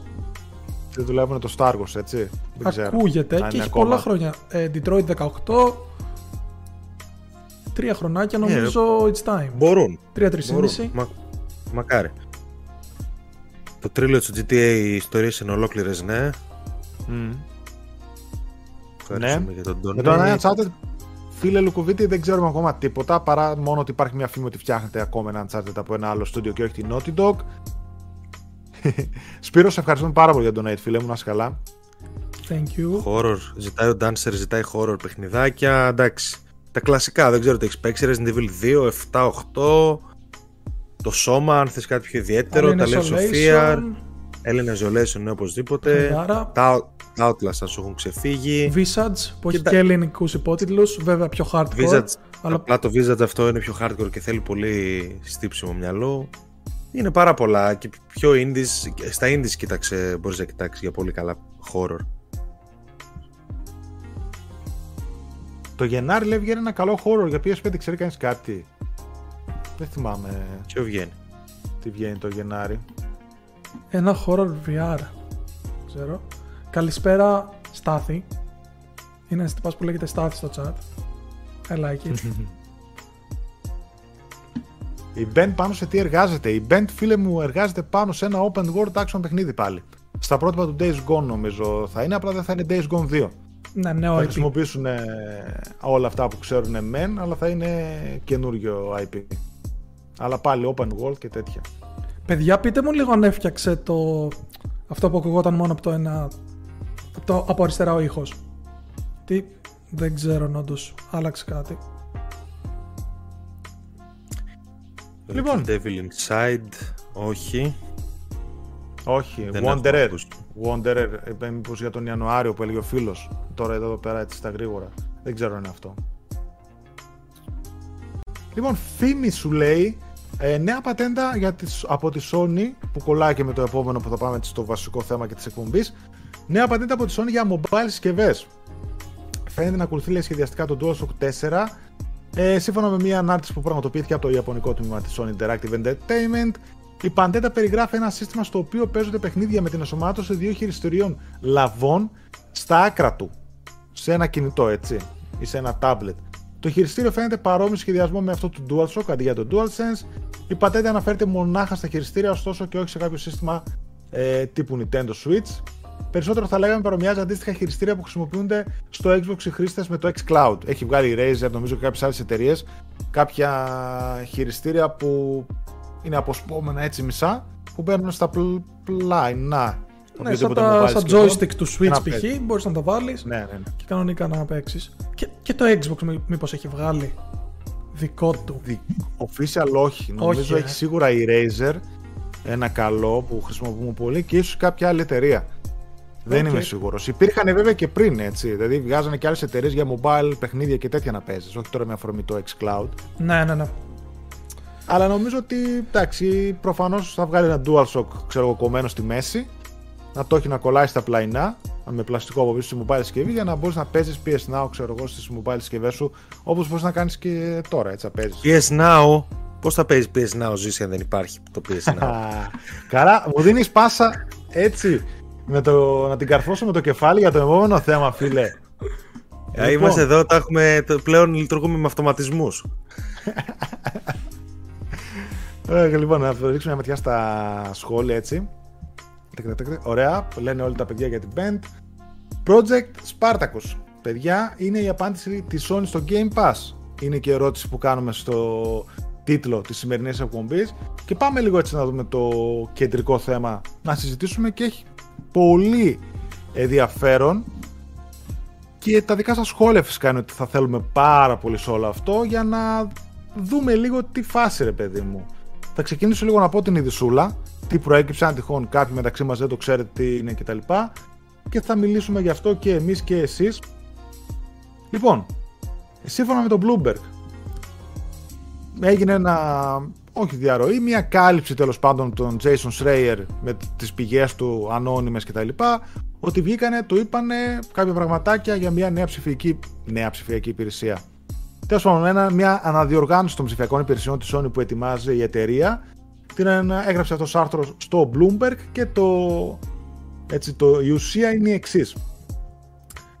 Η μηνιαία συνδρομητική υπηρεσία που ετοιμάζει η Sony θα έχει τρία επίπεδα, στα οποία λέει θα θέλει να ενώσει τις δυνατότητες του PlayStation Plus και PlayStation Now. Συγκεκριμένα τα τρία επίπεδα έχουν ως εξής. Επίπεδο 1. Τα ωφέλη που έχει το PlayStation Plus, έτσι, λογικά όπως το ξέρουμε τώρα, συν το online ας πούμε και τα παιχνίδια που δίνει φαντάζομαι. Δεύτερο επίπεδο, πρόσβαση σε συλλογή επιλεγμένων PS4 και PS5 τίτλων. Και τρίτο επίπεδο, πρόσβαση λέει σε κλασική βιβλιοθήκη παιχνιδιών της Sony από PlayStation 1, PlayStation 2, PlayStation 3, PSP, extended demos και streaming παιχνιδιών. Project Spartacus το ονομάζει το συγκεκριμένο η εταιρεία και αναμένεται να λασαριστεί την άνοιξη του 2022 και θα είναι διαθέσιμο για PS4 και PS5. Επιπλέον η Sony λέει θα διατηρήσει το brand του PlayStation Plus και θα αφήσει εντελώς αυτό του PlayStation Now. Και από εδώ και στο εξής λέει ε, κάποιες άλλες λεπτομέρειες που προσπαθώ να θυμηθώ ε, που είπε ο Jason και μετά τις είδα σε σχόλια ότι δεν θα διατίθενται δωρεάν, ε, δωρεάν όχι συγγνώμη, όχι δωρεάν, δεν θα διατίθενται day one τα παιχνίδια της Sony στην υπηρεσία. Κάτι αντίστοιχο δηλαδή που βλέπουμε της Microsoft ε, στο Game Pass. Το προφανές. Λοιπόν, ακούω σχόλια. Πρώτον, Τάσο, ευχαριστούμε πάρα πολύ για τον donate, φίλε μου, να είσαι καλά. Θα ακούω σχόλια, ακούω σχόλια. Θα διαβάσω σχόλια πιο μετά στο chat, ρίχτε τα εσείς και πάμε λίγο να σχολιάσουμε, ρε παιδί μου. Εντάξει, μένει να δούμε πάρα πολλά πράγματα. Καταρχάς δεν είναι ακόμα επίσημο, έτσι. Έχουμε πολλά να δούμε μέχρι τότε. Ακούγεται καλό, ακούγεται αυτό που θα θέλαμε όλοι. Δηλαδή, ε, εννοώ ότι ούτως ή άλλως Day One αποκλειστικά δεν νομίζω να περιμένει κανένας να δει. Οπότε αυτό είναι το αμέσως καλύτερο επόμενο μπορεί να γίνει. Πρέπει να δούμε τιμή, πρέπει να δούμε τα, δηλαδή, τη διαφορά των τιμών ανάμεσα στα επίπεδα. Είναι πολλά, αλλά επιτέλους κάνει το αυτονόητο. Έτσι, δηλαδή Το κάποια αυτονόητο, στιγμή, ρε φίλε, κάποια το στιγμή θα αυτονόητο. γινόταν. Το αυτονόητο. Πόσες. Πραγματικά ε, δεν θυμάμαι. Μπορεί να έχω βγάλει κανένα βιντεάκι ξεχωριστό, κανένα game talk ή στις εκπομπές που τα λέμε. Πόσο αυτονόητο θεωρούσαμε και πολλοί κόσμοι έτσι, όχι μόνο εμείς, το να ενώσεις τις υπηρεσίες σου PS Plus με PS Now. Ή να δώσεις ρε παιδί μου ένα tier extra, να πεις ρε παιδί μου ότι τα θέλω 10 ευρώ το μήνα για να παίρνεις και τα δύο μαζί. Πόσες φορές και στα σχόλια και στην εκπομπή το λέμε ότι άμα ήταν το PS Now Ελλάδα, πολλοί κόσμοι θα το χρησιμοποιούσε. Θα του βόλευε, θα το κάνει. Ήταν δηλαδή το αυτονόητο και δεν νομίζω ότι είναι χαζή ρε παιδί μου στη Sony. Το σκέφτονται αυτό προφανώς ή ήταν απροετοίμαστοι ή ήταν άλλες προτεραιότητες, είτε δεν έχουν το δυναμικό να ασχοληθούν ή παίζει κάτι άλλο από πίσω, το οποίο δεν μπορώ να σκεφτώ τι και πώς. Έχω πολλά πράγματα τα οποία θέλω έτσι να σχολιάσω. Στάθη, δεν ξέρω, ρίξε εσύ. Ναι, θα ρίξω κι εγώ. Να άποψή σου έτσι στα γρήγορα. Ναι, θα πω γενικά ότι όντως είναι το επόμενο big thing από άποψη υπηρεσιών. Αυτό που μένει να δούμε είναι αν η Microsoft. Η Microsoft έχει ήδη μια φανταστική βιβλιοθήκη. Μπαίνει η Sony στο παιχνίδι. Οι συγκρίσει δεν ξέρω αν θα την ευνοήσουν και δεν ξέρω κατά πόσο μου αρέσει τα διαφορετικά βήματα που έχει. Γιατί το Xbox, OK, έχει το Game Pass, έχει το Ultimate. Αυτά τα δύο ξέρεις τι. Τώρα, αν το ονομάσεις, ξέρω εγώ, δεν ξέρω κι εγώ πώς. Και έχεις τρία διαφορετικά. Έχεις και ξεχω... Δεν ξέρω αν υπάρχει μετά ακόμα ξεχωριστά το PS Plus που μάλλον θα υπάρχει. Και το Now μόνα του. Έχεις πόσες υπηρεσίες. Νομίζω θέλει λίγο ε, να το κάνεις streamline. Ε, νομίζω αυτό κάνουν τώρα εσύ. Το PS Plus θα είναι μόνο του το πρώτο tier, ας πούμε, έτσι. Το πρώτο επίπεδο. Τα υπόλοιπα θα είναι okay, ναι. PS Plus Ultimate, ξέρω εγώ. Και τα όλα δεν ξέρω. Μα ουσιαστικά το gold, γεγονός... Silver, Gold, Platinum. Μα ουσιαστικά το δεύτερο tier από αυτό που είπαμε είναι το ναι. PS Now το ίδιο. Δηλαδή το πρώτο είναι το PS Plus και από κάτω σου λέει πάρε και το PS Now. Δηλαδή επιλεγμένοι τίτλοι PS4, PS5 είναι το PS Now ουσιαστικά έτσι. Ή θα γίνει σε λίγο καιρό γιατί τώρα νομίζω δεν έχει παιχνίδια PS5. Ναι. Τέλος πάντων, ναι, ουσιαστικά τα παίρνει, τα βάζει σε ένα πακέτο και σου λέει ότι ξέρεις τι. Με τι βολεύεσαι, Θες μόνο online, πλήρωνε λίγα. Θες και τα άλλα, πλήρωνε περισσότερα. Να δούμε. Εντάξει, έχει πολύ ενδιαφέρον. Βέβαια, δεν νομίζω ότι θα ισχύσει εν τέλει το τρίτο. Με το backwards compatibility μου φαίνεται λίγο χλωμό. Δεν ξέρω. Μπορεί να πάρουν τα έτοιμα classics που έχουν και να βάλουν αυτά. Ε, αλλά ναι, πρέπει να το δούμε. Παιχνίδια που παίζουν ήδη π.χ. σε, σε καινούργιες κονσόλες εννοείς. Όχι, εννοώ Γιατί... τα classics αυτά που είχαν. Δεν θυμάμαι αν τα λέγανε καν classics. Κάποια παιχνίδια του PS1, PS2 που υπήρχαν στο PS3. Κατάλαβες που είχαν βγάλει έτσι μια συλλογή. Ναι, okay. Αλλά δεν ξέρω πόσο εύκολο ή δύσκολο είναι για αυτούς. Το... Αυτό που θέλω να προσθέσω, να προσθέσω εγώ είναι ότι ε, νομίζω πως δεν θα ξεφύγουν όσο αφορά την τιμή γιατί ε, θα δουν και τον ανταγωνισμό που το Game Pass και το Ultimate πόσο έχει 14 ευρώ κάπου εκεί 13 13,99 νομίζω. Ναι, το, το απλό 10, επομένω θα παίξουν εκεί. Που ουσιαστικά σε συμφέρει πάρα πολύ να, να πας στο τελικό tier. Γιατί αν είναι 14, OK. Okay, σώζεις. Σώζεις, σώζεις συνολικά στο τι θα παίξεις. Mm. Πάντως έχει ήδη να τα πάρω. βιβλιοθήκη και το Plus και το Now και το. Μπορούμε να βάλουμε και από το Collection. Επομένως ήδη από τον πρώτο μήνα θα έχει παιχνιδάκια. Δεν είναι να πει ότι θα είναι άδειο σε καμία περίπτωση. Θα έχει, απλά εγώ να πω προσωπική άποψη αυτή και ας το πούμε λίγο από το ιστορικό της Sony ότι δεν περιμένω, παιδιά, την άνοιξη που θα ξεκινήσει αυτή η υπηρεσία να είναι πληρέστατη και να έχει ρε παιδί μου να είναι όλα κομπλέ. Πιστεύω ότι σιγά σιγά θα προσθέτεται πράγματα, σιγά σιγά θα βελτιώνονται καταστάσεις, θα μεγαλώνουν οι κατάλογοι. Βέβαια αυτό παίζει λίγο γιατί το PS Now έχει ήδη έναν τεράστιο κατάλογο παιχνιδιών. Ε, θα τα πάρω λίγο με τη σειρά. Τσουάνκ Τσε, ευχαριστούμε πάρα πολύ φίλε για το donate και θα πάμε μετά και στα ε, σχόλια των παιδιών. Καταρχάς, παιδιά, τι είναι το Project Spartacus; Για μένα, έτσι. Προφανώς είδε η Sony κάποια πραγματάκια, είδε που πάει το πράγμα. Απλά, ποιο είναι το πρόβλημα της Sony, έτσι. Το πρόβλημα. Δεν είναι πρόβλημα, τέτοια προβλήματα θα θέλανε να είχαν όλοι.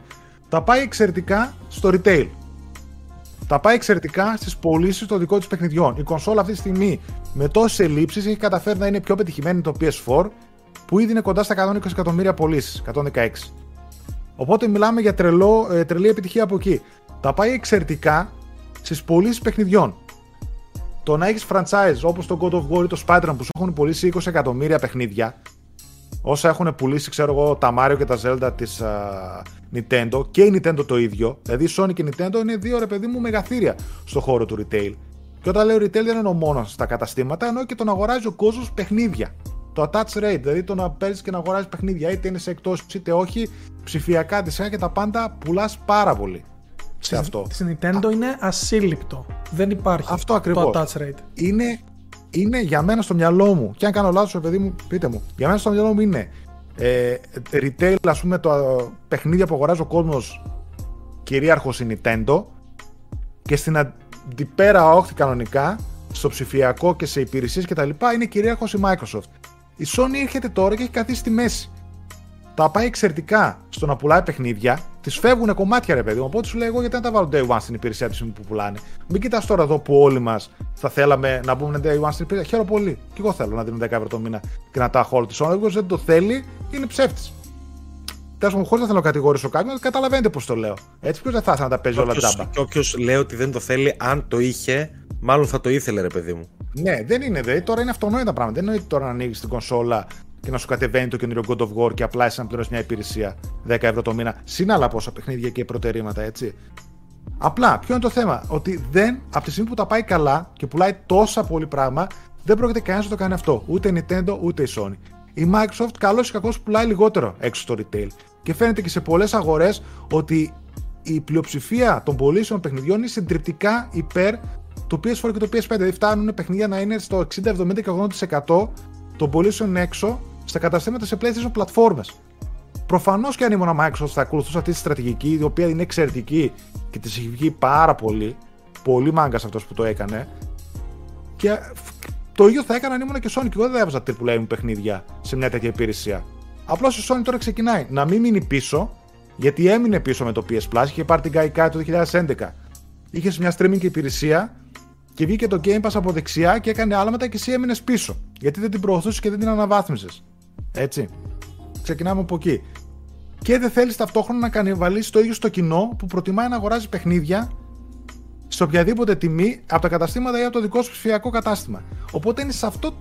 Είναι στη μέση και νομίζω ότι προσπαθεί κάπου να κρατήσει λίγο υπηρεσίες. Ε, ισορροπίες. Και ναι, προσπαθεί απλώς... να μην το χάσει τελείως. Ε, να σε διακόψω λίγο γιατί ας πούμε αυτό που βαγγέλει. Αν ξέρουμε ότι με μια τέτοια υπηρεσία τα μεγάλα αποκλειστικά μετά από ένα χρόνο θα μπαίνουν. Λέμε τώρα. Γιατί ναι. να αγοράσει κάποιος ξανά Day One, δεν θα, δεν θα πληγεί από αυτό και μόνο. Οι πωλήσει που λες, το Touch Trade δεν θα πληγεί και μόνο. Πολλοί κόσμοι τώρα περιμένουν ένα χρόνο. Και εγώ μπορώ να περιμένω. Το Returnal ναι. δεν βιάζομαι εγώ να το παίξω. Εκεί είναι παιχνιδάρα. Θα το παίξω του χρόνου το Μάιο με 10 ευρώ. Ε, ενώ αν υπάρχει αυτή η υπηρεσία έτσι και καλά λέμε τώρα, υποθετικό σενάριο. Κοίτα. Πάλι θα την κλάψεις. Δηλαδή είναι λίγο ημί, όχι ημίμετρο. Δεν ξέρω τι θα σώσει με το απλά με το να αργεί να τα βάλεις στην ναι. υπηρεσία. Ξέρεις τι είναι το θέμα; Και η διαφορά με τη Nintendo. Τώρα αυτά είναι προσωπικές εκτιμήσεις, έτσι. Καταρχάς, π.χ. αυτό που λες, έχει κάνει κάποια τεστ η Sony σε πολύ μικρότερο ποσοστό βέβαια. Π.χ. έχει βάλει το God of War, έχει βάλει το Horizon στο PS Now. Το οποίο ήταν νομίζω 1,5-2 χρόνια μετά την κυκλοφορία τους. Avengers ούτε Εντάξει, χρόνο. Πεις, το βάλε. Εντάξει, Avengers ούτε χρόνο και έχει κάνει κάποια τεστ. Από την άλλη, η, Sony δεν είναι Nintendo. Δηλαδή, δεν μπορεί να κρατήσει τον God of War 60 ευρώ. Δεν μπορεί να κρατήσει τον God of War 80 ευρώ τώρα το καινούριο που θα βγει για πάνω από χρόνο. Θα πέσει. Όταν το God of War έξω αυτή τη στιγμή μετά από ένα χρόνο μπορεί να, να είχε πέσει κάτω από 30 γιατί θυμάμαι, παιδιά, τον Ghost Tsushima και το The Last of Us Νοέμβριο Black Friday έκανε 30 ευρώ το ένα και 40 ευρώ το άλλο. Και το The Last of Us είχε πέσει και πολύ νωρίτερα ήδη. Ναι. Παρά τις πωλήσεις του, το βρίσκει 30 ευρώ από πολύ νωρίς. Ε, 30 ευρώ έκανε το The Last of Us και 40 ευρώ έκανε το Ghost. Έτσι. Κα... Νοέμβριο, αν θυμάμαι εκεί. Και κόλλησε λίγο ο Άλεξ. Μόνο εγώ το βλέπω. Όχι και, όχι, εγώ. εγώ. Δεν ξέρω αν ακούγομαι, αλλά κόλλησε λίγο, ναι. Ναι, ακούγεσαι, αλλά κόλλησε λίγο. Εντάξει. Θα κλείσω και θα ξανανοίξω επιτόπου. Ναι, ναι. Οπότε αυτό που θέλω να πω είναι ότι ίσως να το βλέπει ότι σε σχέση με τον κόσμο της και πώς πάνε τα πράγματα σε τόσες γενιές που το έχει δοκιμάσει, εκεί που λέει που θα έχω ρίξει το παιχνίδι μου κάτω από 30 ευρώ, θα το βάζω στην υπηρεσία και θα τα βγάζω από αλλού.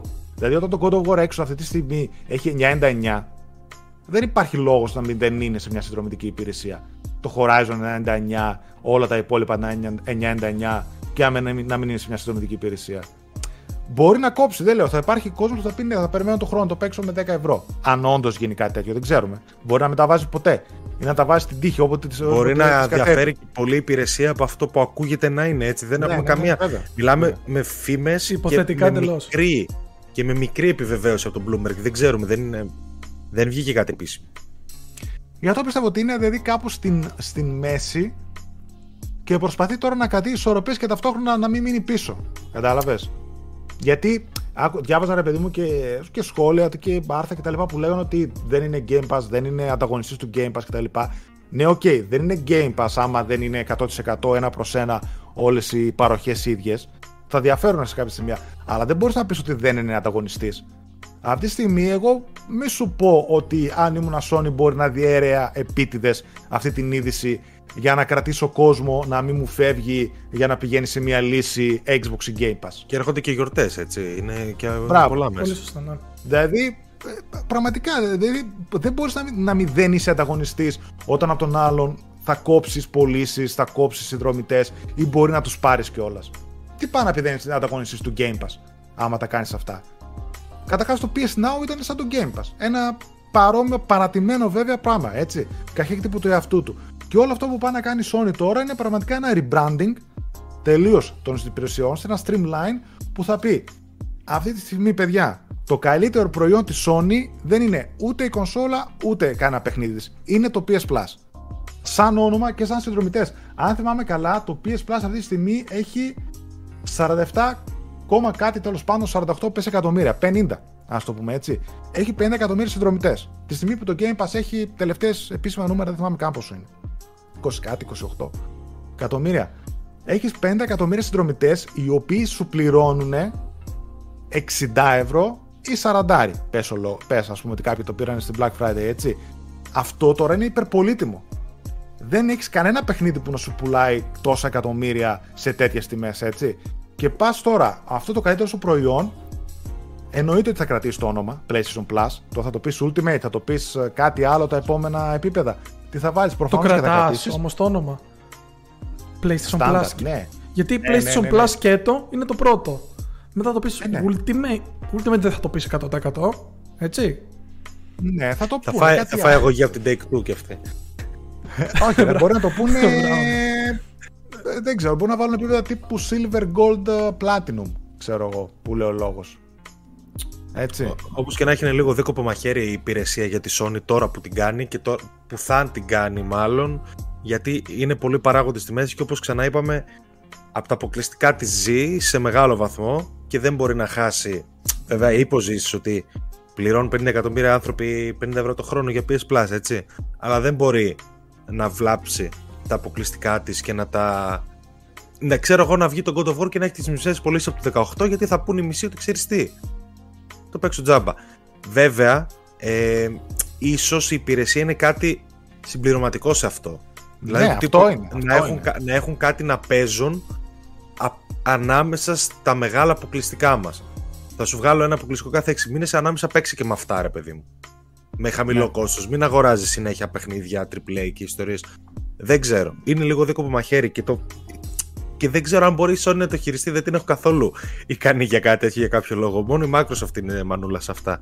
Ε, δεν ξέρω. Ένα πράγμα, ένα πράγμα που φοβάμαι και αυτό είπα ότι η υπηρεσία μπορεί να είναι στην αρχή λίγο σκιάχτρο και σιγά σιγά να βελτιώνεται ή οτιδήποτε να κάνει. Ένα που φοβάμαι είναι αυτό, έτσι. Το πώς θα λασαριστεί η υπηρεσία και πόσο έτοιμη θα είναι. Ε, και ένα δεύτερο που θέλω να πω είναι ότι αν είδες την υπηρεσία και αυτά που είπαμε, είναι ακριβώς όπως η θέση της αγορά, η θέση στην αγορά της Sony. Δηλαδή ανάμεσα στους άλλους δύο. Είναι κάτι μεταξύ της συνδρομητικής υπηρεσίας της Nintendo και του Game Pass. Δηλαδή και η Nintendo πώς έχει tiers επίπεδα πάρε πιο ακριβό, σου δίνω retro παιχνίδια παλιά και το ένα και το άλλο, αλλά από τα καινούργια μου δεν τα κουμπάς, έχεις μόνο demo και τα πουλάω κανονικά. Αυτή πάει να κάνει κάτι παρόμοιο που απλά τα έχει καλά με τους third party και θα βάζει third party παιχνίδια μέσα. Δηλαδή το πρώτο επίπεδο πιστεύω θα είναι το PlayStation Plus όπως είναι τώρα, αν όντως ισχύουν όλα αυτά που λέμε απείραχτο. Μετά πάει, ενσωματώνει πρόσβαση λέει σε συλλογή επιλεγμένων ε, PS4 και PS5 τίτλων. Πάει και κάνει εδώ ένα βήμα που είναι το PS Plus Collection που έδωσε στο PS5. Κατάλαβες; Τώρα το πόσοι τίτλοι θα είναι μέσα, το τι αριθμός θα είναι, για αρχή Και στο δεν πιο PS ξέρω. Plus Collection έβαλε παιχνίδια δηλαδή αποκλειστικά της, τα οποία κυρίως αποκλειστικά, τα οποία είχαν πέσει οι τιμές τους, ήταν αρκετών χρόνων, δεν ήταν πολλά παιχνίδια φρέσκα φρέσκα να πεις. Οπότε και εκεί κράτησε λίγο ένα μπούσουλα ρε παιδί μου και σου λέει ότι ξέρεις τι, πάρτα μεν, αλλά δεν θα μου πάρεις και τα παιχνίδια που 'βγαλα τώρα. Θα πάρεις Ναι. αυτά και, και είσαι οκ. Ναι. Έτσι Ε, κάπως θα το πάει και με την υπηρεσία, δεν ξέρω. Μπράβο, μπράβο, μπράβο. Εδώ, ας πούμε, το δεύτερο επίπεδο, αυτό θα είναι τύπου Game Pass. Δηλαδή, πραγματικά, αυτό το PS Plus Collection, πόσα παιχνίδια έχει μέσα τώρα, 20, ούτε καν θυμάμαι κτλ. 20. Θα τα κάνουν, ξέρω εγώ, στο λανσάρισμα 100 στην καλύτερη των περιπτώσεων, κάπως έτσι. Και τα κάθε μήνα, ρε παιδί μου, θα βάζουν παιχνίδια third party και δικά τους μέσα, ανάλογα πόσο παλιό είναι, τι κάνουν ή ποιο θα είναι το. τι έχουν στο μυαλό τους. Πάντως, Και ε, μετά. Πες, πες. Ναι, ήθελα να πω απλά ότι αυτό το θέμα με τα first parties είναι ότι αν τα βάζεις μετά από δύο χρόνια που λέγατε πριν, δεν θα κάνει overlap λίγο με το σχέδιό σου για να τα κυκλοφορεί στο PC. Και επομένως, αν εκεί τα έχεις και έχει την υπηρεσία σου και τα βγάζεις στο PC και λες τον άλλον 50 ευρώ, τι θα προτιμήσει ο άλλος; Θα βοηθήσει αυτό πούμε, στο να πουλήσεις κονσόλες, επειδή είναι και καλά μπήκε υπηρεσία; Δηλαδή είναι λίγο δύο αντισυμματικέ μέθοδοι. Ναι, Από είναι τη και το Sony. PC στη μέση τώρα. Ναι, είναι και το PC στη μέση και το PC ξέρεις που κουμπώνει. Κουμπώνει στο επόμενο επίπεδο, το οποίο λένε ότι θα είναι, ε, μισό λεπτό, το τρίτο επίπεδο θα είναι Extended Demos, ok, Game Streaming και μια βιβλιοθήκη λέει από κλασικούς PlayStation 1, PlayStation 2, PlayStation 3 και PlayStation ε, PSP Games. Το PSV κλαίει στη γωνία προφανώς, το έχει αποκηρύξει Sony, εντάξει ήταν ενώθο παιδί, από γκόμενα ξέρω εγώ, δεν είναι δικό μου τέλος. Στιγμιαίο λάθος. Τέλος, ήταν στιγμιαίο λάθος, παιδί μου. Οκ, δεν, δεν κόβω ούτε επιταγή να το ταΐζω. Εδώ πέρα έχει ένα ενδιαφέρον, γιατί εδώ πέρα πάει να κάνει κάτι. Ε, σ- πάει να κάνει κάτι τύπου Game Pass Cloud μαζί, ας το πούμε έτσι. Εδώ είναι ο συμψηφισμός του Plus με το PS Now. Ε, δηλαδή, Extended Demos και τα προσπερνάω. Game Streaming. Το PS Now δεν ξέρουν πολλοί ότι η πλειοψηφία των παιχνιδιών του PS Now, πέρα ότι στριμάρονται όλα, κάποια στιγμή είχε δώσει και τη δυνατότητα η Sony να μπορείς να τα κατεβάσεις στην κονσόλα σου και να τα παίξεις κανονικά. Έτσι. Και κατέβαζες παιχνίδια του PlayStation 4 κανονικά, τα έπαιζε στην κονσόλα σου, κατέβαζες παιχνίδια του PlayStation 2 που ήταν PlayStation 2 του PS4 Classics με αναβαθμισμένη ανάλυση και τρόπεα και απλά δεν μπορούσες να κατεβάσεις το PlayStation 3. Το PlayStation 3 γινόταν μονάχα streaming. Ε, οπότε ναι, να πω εδώ πέρα π.χ. το PS Now ότι δεν πρέπει κανένας να το υποτιμά γιατί έχει μια ε, έτοιμη λίστα από παιχνίδια. Που άμα γινόταν ένα διαφημιστικό και αύριο μεθαύριο σου έλεγε ότι εγώ σου δίνω με δεν ξέρω πόσο π.χ. θα κάνει αυτό 15 ευρώ το μήνα. Τα 600-700 ευρώ παιχνίδια που έχει μέσα στο PS Now θα τρελαίνονταν κόσμος. Παιδιά μπήκα τώρα εδώ στο PlayStation Now και μονάχα στο Α, στο γράμμα Α αυτή τη στιγμή έχει 100 παιχνίδια ας πούμε. Πού να πάμε παρακάτω, δηλαδή βλέπουμε μέσα έχει Ratchet, Little Big Planet, Batman 3, Horizon, Detroit, Neo 2, Injustice 2, Ghost Runner, Fallout 4, Final Fantasy 7, Killing Floor 2, The Last of Us 2, Fallout 76, Desperados, Mafia, Celeste, ε, τα Final Fantasy. Και τώρα είδα μονάχα έτσι εδώ που τα έχουν σαν τύπου διαφήμιση έτσι, δεν μπαίνω καν στα υπόλοιπα. Όχι, εντάξει, θα γράφουμε για κάθε μήνα αυτά που μπαίνουν στο site, ρε παιδί μου, και συνήθως είναι και παιχνιδάρες. Όλα Έχει τα τουλάχιστον μια παιχνιδάρα το μήνα. Δύο. Πάτσα στην τύχη το L τώρα έτσι και έχει μέσα όλα τα Lego παιχνίδια. Και από τα Wow. μεγάλα που ξέρω π.χ. Limbo, Little Big Planet 3, Little Nightmares, Locoroco, Lost Planet 2-3, Lost Sea, επειδή έχει ρε παιδί μου πολύ πράγμα. Έχει νομίζω γύρω στους 600-700 τίτλους. God of War Chain of Olympus, God of War Ghost of Sparta, God of War Ascension, God of War 3, Remaster, God of War 2 HD, God of War HD. Πάντως, εντάξει, ο PlayStation ρε παιδί μου, σχέση με τον Xbox εισαγωγικά τώρα και, με, και όχι με την αρνητική έννοια του όρου, τα παιχνίδια του συνήθως τα θέλει αγορασμένα. Δηλαδή, εγώ προσωπικά Ναι, συμφωνώ, συμφωνώ. την υπηρεσία μπορώ να τη βάλω, αν και όταν. Αλλά και πάλι θα θέλω να το έχω αγοράσει το παιχνίδι. Συμφωνώ. Συμφωνώ σε αυτό που λες και γι' αυτό εδώ πέρα στο τρίτο tier νομίζω ότι όλα αυτά που λέει, δηλαδή τώρα game streaming όταν λέει, προφανώς είναι το PS Now και όλο αυτό το κατάλογο που έχει, ο οποίος είναι εξαιρετικός. Έτσι. Έχω κάνει και ένα βίντεο που έπαιζε, ας πούμε, Horizon στο PC και εδώ πέρα κολλάει και το PC. Γιατί σε αυτό το tier θα μπορείς να έχεις και το PS Now και να παίζεις και στο PC όλα αυτά τα παιχνίδια που θα δίνει. Έτσι. Έχει κανονικά client κτλ. Ε, του PlayStation 3 π.χ. τα παιχνίδια αποκλείεται. να- Δηλαδή δεν, δεν, δεν έχω ικανή τη Sony να έχει κάνει ε, backwards compatibility μέσω emulator να παίζουν κανονικά τα παιχνίδια. Είναι με streaming, στανταράκι. Το οποίο streaming όμως, εγώ το Infamous 2 που το έπαιξα, επειδή είναι 720p παιχνίδια, στριμάρονται παιδιά ανελέητα στα 60 fps άνετα και παίζονται παιδιά άνετα, με 0 delay. Δηλαδή το έπαιξα εγώ στο PC, το Infamous 2 και παίζονταν κούκλα. Τα πιστεύω θα αρέσει πολύ κόσμο. Απλά όταν έπαιζα PlayStation 4, καταλάβαινα την ε, πτώση στην ανάλυση. Κάτι Απλά μου ακόμα κάνει που μπορούσαμε. Α, Λέει Ε, ένα τελευταίο. Αυτό που να. λέει μια βιβλιοθήκη από PlayStation 1, PlayStation 2, PSP παιχνίδια, δηλαδή OK, okay, PSP παιχνίδια του PlayStation 2 και αυτά τα έχει το cloud. Τώρα του PlayStation 3 θεωρώ streaming θα είναι, του PS1 δεν την έχω ικανή να πω την αλήθεια τη Sony να κάνει όντως παιχνίδια library που τα κατεβάζεις native στο PS1. Δηλαδή, εντάξει, είναι το πιο απλό πράγμα έτσι. Αν κάποιος το ήθελε. Φτιάξει ένα emulator που τρέχει μέχρι και σε, σε οποιοδήποτε κινητό, ας πούμε, τα PlayStation 1 παιχνίδια. Απλά δεν Νι, ξέρω. Nintendo ειδικά... αυτό το πράγμα κάνει, ρε παιδιά. Τώρα με την μπράβο, υπηρεσία. Μπράβο, Η Nintendo αυτό το πράγμα κάνει. Γι' αυτό λέω ότι δεν ξέρω αν θα είναι streaming και αν θα είναι μια βιβλιοθήκη κανονικά. Απλά δεν ξέρω πόσο ικανή την έχω τη Sony να το κάνει αυτό, να πω την αλήθεια. Κατάλαβες; Και πόσα παιχνίδια θα έχει και πώς θα τρέχουν. Είδαμε και το PS Classic που με εξομοίωση που τρέχουν τα παιχνίδια ε, ήταν λίγο basic, ε, λίγο. Ε, εντάξει, κάποια ήταν 50 Hz, ας πούμε, τα ευρωπαϊκά. Τρόπια δεν θα υπάρχουν, δεν ξέρω αν θα μπορούν να βάλουν τρόπια κτλ. Και τώρα εντάξει, μεταξύ μας θα πούμε την αλήθεια, παιδιά, PlayStation 1 και PlayStation 2 παιχνίδια δεν παίζονται έτσι. Δηλαδή θα πρέπει να παίξεις κάτι πολύ καλό, πολύ ιδιαίτερο, πολύ και να κλείνεις και τα μάτια λίγο για να πεις ότι ναι. Εγώ συμφωνώ και στο Now Playing έχω πάρει μια εμπειρία που θα πω αργότερα και όντως επειδή το ρωτάει κιόλας ο Jesse Blue και εμένα μου κάνουν αδιάφορα. Δηλαδή δεν, δεν θα πλήρωνα εύκολα. Δεν θα πλήρωνα εύκολα γι' αυτό. Για τα υπόλοιπα θα πλήρωνα. Ναι, θα, θα παίξεις μόνο, ξέρεις. Αν θα παίξεις κάποια classics που ξέρεις ναι, ότι ναι. είναι όντως παιχνιδάρες μόνο και, και, μόνο για να πεις ότι είχα την εμπειρία. Κάικο, π.χ. Silent Hill 1 ή κάτι τέτοιο. Πάντως, εγώ αυτό που θέλω να πω είναι αυτό ότι. Αυτό για να τα τερματίσεις, έτσι. Όχι ότι ναι. θα ασχοληθείς με τα υπόλοιπα και τα παίζεις και τα τρώσει Όχι, εκεί. Ναι. Ε, αυτό που ήθελα να πω είναι ότι ίσως είναι και πιο εύκολο να γεμίσεις πιο γρήγορα η υπηρεσία λόγω ότι πλέον πάρα πολλά παιχνίδια ήδη έχουν μπει στο Game Pass που μπορεί να έχουν φύγει και να ξέρουν λίγο πώς δουλεύει. Γενικά από τον Jeff Grubb είχαμε μάθει ότι τα, ε, οι συμφωνίες γίνονται συνήθως πολύ κοντά στην κυκλοφορία ενός παιχνιδιού. Δεν είναι δηλαδή από νωρίς στην ανάπτυξη. Δηλαδή για το Scarlet Nexus δύο εβδομάδες πριν είχε βγει, το είχαν κανονίσει και βγήκε μετά από 2-3 μήνες στο Game Pass. Είναι δηλαδή σχετικά κοντά στις κυκλοφορίες το deal ναι. και πιστεύω ότι γνωρίζοντας πώς δουλεύει όλο αυτό οι developers, τι είναι safety δεν είναι, μπορεί να μπουν και πιο εύκολα στην υπηρεσία. Μένει βέβαια να δούμε με τι όρους θα παίζει η Sony και αν αυτή όντως θα είναι κοινή όσο αφορά τα έσοδα των developers έτσι όπως το κάνει η Microsoft.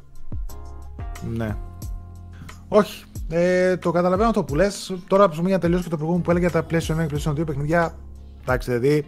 Ξέρεις τι, είναι λίγο σαν το backwards compatibility του Xbox, το οποίο το θαυμάζω γιατί έχω πάρα πολλά παιχνίδια, αλλά νομίζω ότι οι περισσότεροι κάνουν σαν και εμένα. Χαίρονται, βάζουν το παιχνίδι που έχουν ή το αγοράζουν, ξέρω εγώ. Α, βάλανε το Ridge Gaiden. OK, okay, το αγοράζω, έχω το 4 και το βάζω, παίζω μια ώρα και δεν το ξαναέβαλες ποτέ. Εγώ πιστεύω ότι έτσι θα γίνει και με τα Classics, εκτός αν εξαιρέσουν κάποιο που μπορεί να θέλει να παίξει όντως ένα κλασικό και να το τερματίσει. Αλλά νομίζω ότι περισσότερο κόσμο του είναι αδιάφορο. Όντως όλο αυτό. Δηλαδή ε, δεν. Ξέρω, ίσως κάποια PlayStation 3 παιχνίδια ή κάτι άλλο κάποιοι να χαρούν ή για λίγα λεφτά παραπάνω να πας σε αυτό το tier αλλά νομίζω ότι εδώ πέρα θα άξιζε περισσότερο το streaming και τα παιχνίδια που θα πάρεις στο PS Now παρά αν όντως υπάρχει κάτι τέτοιο στη βιβλιοθήκη, ας πούμε. Ρε, σε αυτό που λέει ο Βαγγέλης, αν ισχύουν λέει τα παλιότερα παιχνίδια, βάζεις μια φορά τη συνδρομή μέχρι εκείνο το, το επίπεδο παίζεις ότι να παίξεις ένα μήνα και την κόβεις και πας στο δεύτερο. Δηλαδή δεν έχει νόημα διατηρήσεις κάτι τέτοιο. Για, γι' αυτό ίσως να έχουν, να έχουν κλειδώσει, να έχουν επιλέξει στο υψηλότερο επίπεδο το streaming. Δηλαδή, αν σου έχεις το PS Now στο τρίτο επίπεδο, στο δεύτερο έχει το PS Plus Collection. Στο τρίτο, άμα σου έχει το PS Now, μπορεί να σε κρατήσει.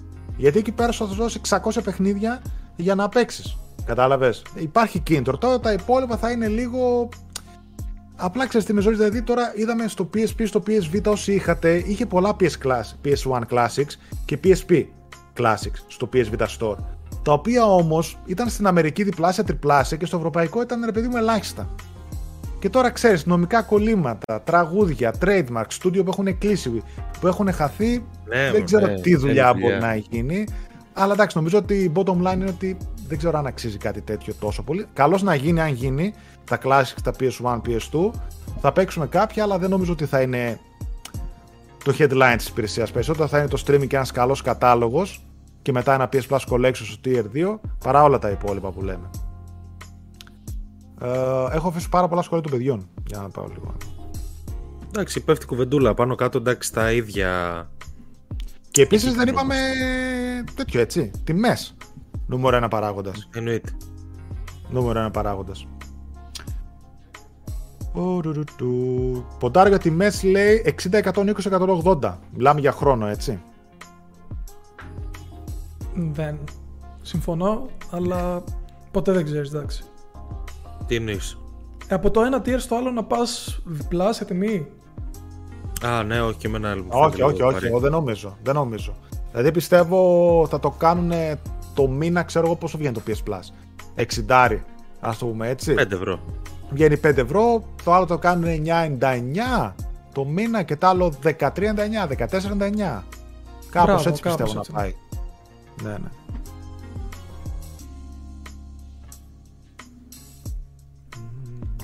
Βλέπω τα παιδιά, κάποια σχόλια που λέγαμε και εμείς, οπότε διαβάζω όλα.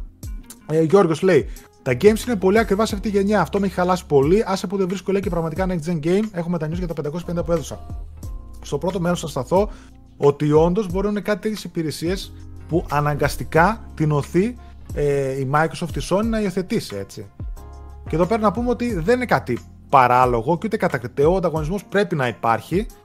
Να θυμίσω πρώτον, ε, ένα, ότι η Microsoft όταν έβγαλε το Game Pass και την ε, απόφαση που πήρε να βγάζει τα first party της στο Game Pass και την ίδρυση του Game Pass που ήταν κάτι πρωτοπόρο για την ε, βιομηχανία ήταν όταν ήταν στο lowest, στο χαμηλότερο σημείο της με το Xbox One. Έτσι. Κάποια χρόνια μετά την κυκλοφορία του Xbox One πήρε αυτή την απόφαση να βγάλει αυτή την υπηρεσία σε το backwards compatibility. Ψαχνόταν να δει τι να κάνει και να γυρίσει. Το lowest point, αν ήταν πουλούσε καλά, δεν πρόκειται ποτέ να έβγαζε κάτι τέτοιο. Και αυτό φυσικά κάνει καλό στον ανταγωνισμό γιατί βλέπουμε κάτι τι κινήσεις. Η Nintendo τα δικά της, η Sony θα κάνει τα δικά της. Τώρα, ό,τι σπήρουν θα θερήσουν. Και γίνει κάτι συχνό γιατί, αν θυμάστε, συνδρομή πληρώναμε για online στο Xbox 360. Στο PS3 ήταν δωρεάν. Μετά βάλανε καινούργιο επίπεδο η Sony όπου σου δίνει παιχνιδάκια. Instant Collection λεγότανε, κάτι σαν αυτό που πάνε να κάνει τώρα ε, και έδινε μετά παιχνίδια στο PS Plus. Μετά ξεκίνησε η Microsoft με το Xbox Live Gold να δίνει παιχνίδια στο PS Plus και αντίστροφα έτσι. Δονήσεις από την Nintendo, Rumble και τέτοια.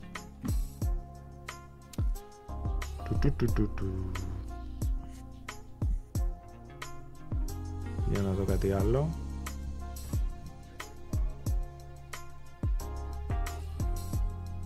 Το PS5 είχε μακράν καλύτερη πρεμιέρα σε παιχνίδια από ό,τι είχε το PS4. Παιδιά, αυτό το πιστεύω ακράδαντα. Δεν είναι κάτι. Γεγονός είναι αυτό, δεν είναι νομίζω. Γεγονός κάτι... δεν είναι. Πείτε, δείτε απλά τι παιχνίδια, τι παιχνίδια παίξαμε τον πρώτο χρόνο στο PS4 και τι παιχνίδια παίζουμε τώρα στο PS5, έτσι.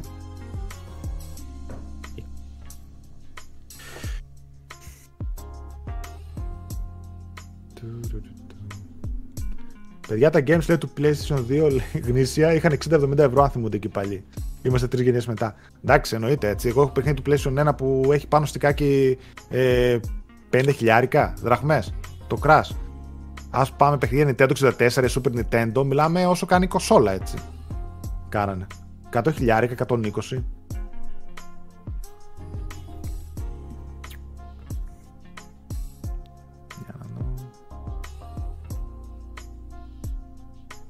Καλησπέρα, παιδιά. Αν κάποιος του αρέσει το παιχνίδι, το αγοράσει και ας είναι σε υπηρεσία. Προφανώς. Το έχουμε δει αυτό να συμβαίνει και με το Game Pass.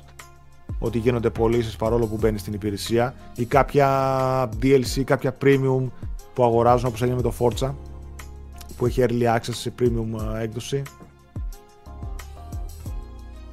Καλησπέρα σε όλους όσους μπήκαν αργά, τώρα τα βλέπω.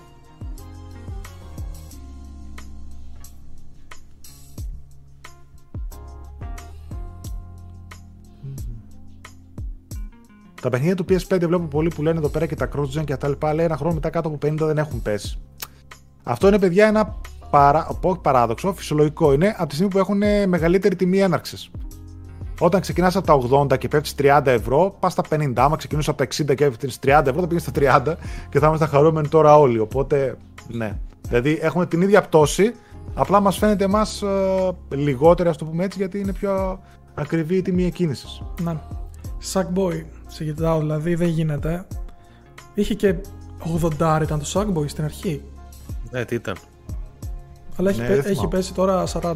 Αλλά όπως λες, πια ήταν 70, τώρα θα είχε πέσει 30. Και θα ήταν σίγουρα προσβάσιμο. Η Sony πάντως έχει μπει στο παιχνίδι της Microsoft αυτή τη στιγμή. Κακά τα ψέματα, το Game Pass έχει ανεβάσει πολύ το Xbox και η Sony προσπαθεί να ακολουθήσει. Ο Alex έχει δίκιο. Αλλά εδώ πέρα μια παρατήρηση που θέλω να κάνω είναι πρώτον ότι αν δούμε τα πράγματα τελείως στεγνά, σφαιρικά, δεν το συζητάω σαν gamers, αν το δούμε σαν corporations, αυτή τη στιγμή στο gaming, ποιοι τα πάνε καλύτερα, ρε παιδί μου, έτσι. Νομίζω ότι το Xbox με την Microsoft έρχεται τρίτο σε πωλήσεις γενικότερα, έτσι. Το Game Pass την ανεβάζει πάρα πολύ μεν, αλλά παρόλα αυτά οι άλλοι δύο θησαυρίζουν από χίλιες δυο μεριές. Την ανεβάζει όμως πάρα πολύ καλά σε σχέση με την προηγούμενη στρατηγική που έκανε και όλο αυτό που πάει να κάνει από χίλιες δυο μεριές με το Xbox κτλ. είναι φανταστικό και πολύ future proof. Είναι πιο future proof εταιρεία αυτή τη στιγμή η Microsoft από όλους.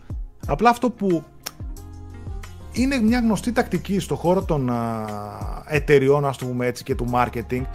Προσπαθείς και στις ομάδες, στο αθλητικά έτσι, όταν προσπαθείς τον άλλον, δηλαδή είναι κάποιος πρώτος. Αυτή τη στιγμή, ας πούμε, είναι η Sony πρώτη σε πωλήσεις, σε μέρισμα κτλ. του κόσμου και το game και το ένα και το άλλο. Okay. Και ακολουθεί η Microsoft. Προσπαθείς τον άλλον πρώτον να το παίξεις εσύ underdog, να το παίξεις εσύ ότι είσαι ο καλός, ο ένας και ο άλλος και ο άλλος είναι ο απομακρυσμένος κτλ. Πράγμα που ισχύει βέβαια.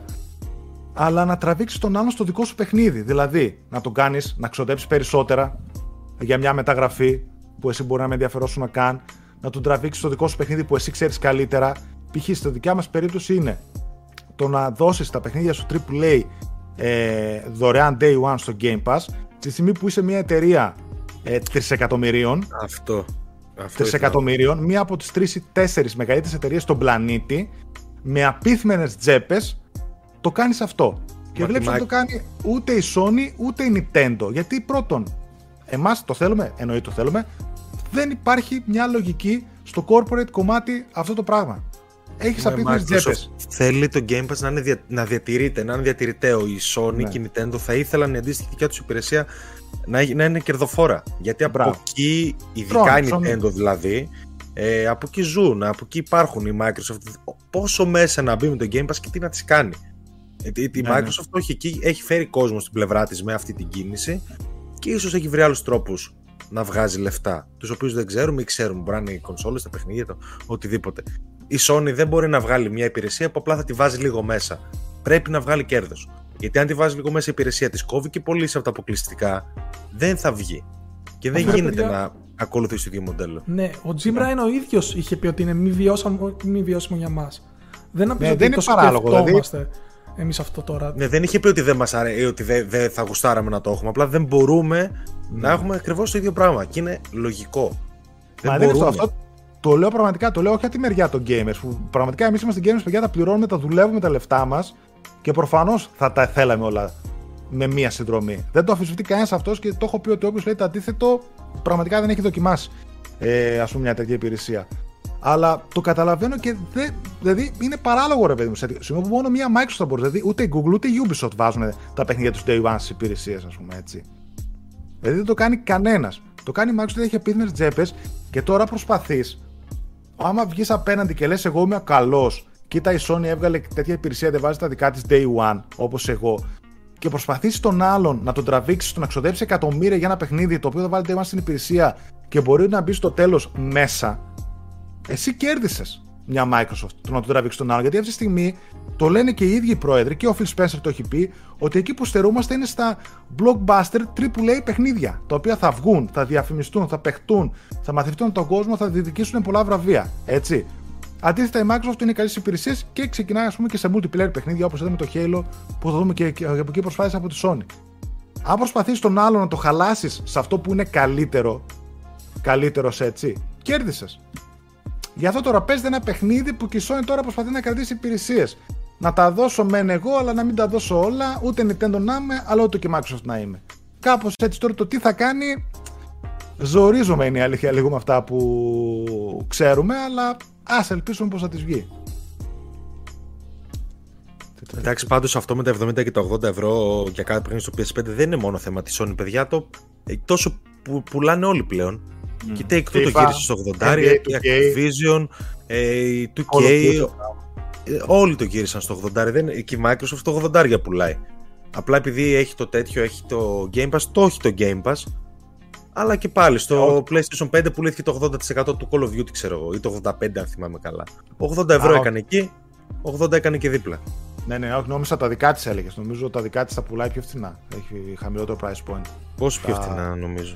Απλά ρε παιδιά, μέχρι πού θα φτάσει αυτό. Δηλαδή, αγοράζει ολόκληρη Bethesda που σου φτιάχνει Skyrim, Starfield.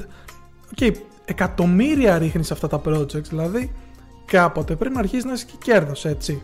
Γιατί, OK, θα το κάνω αυτό για 10 χρόνια.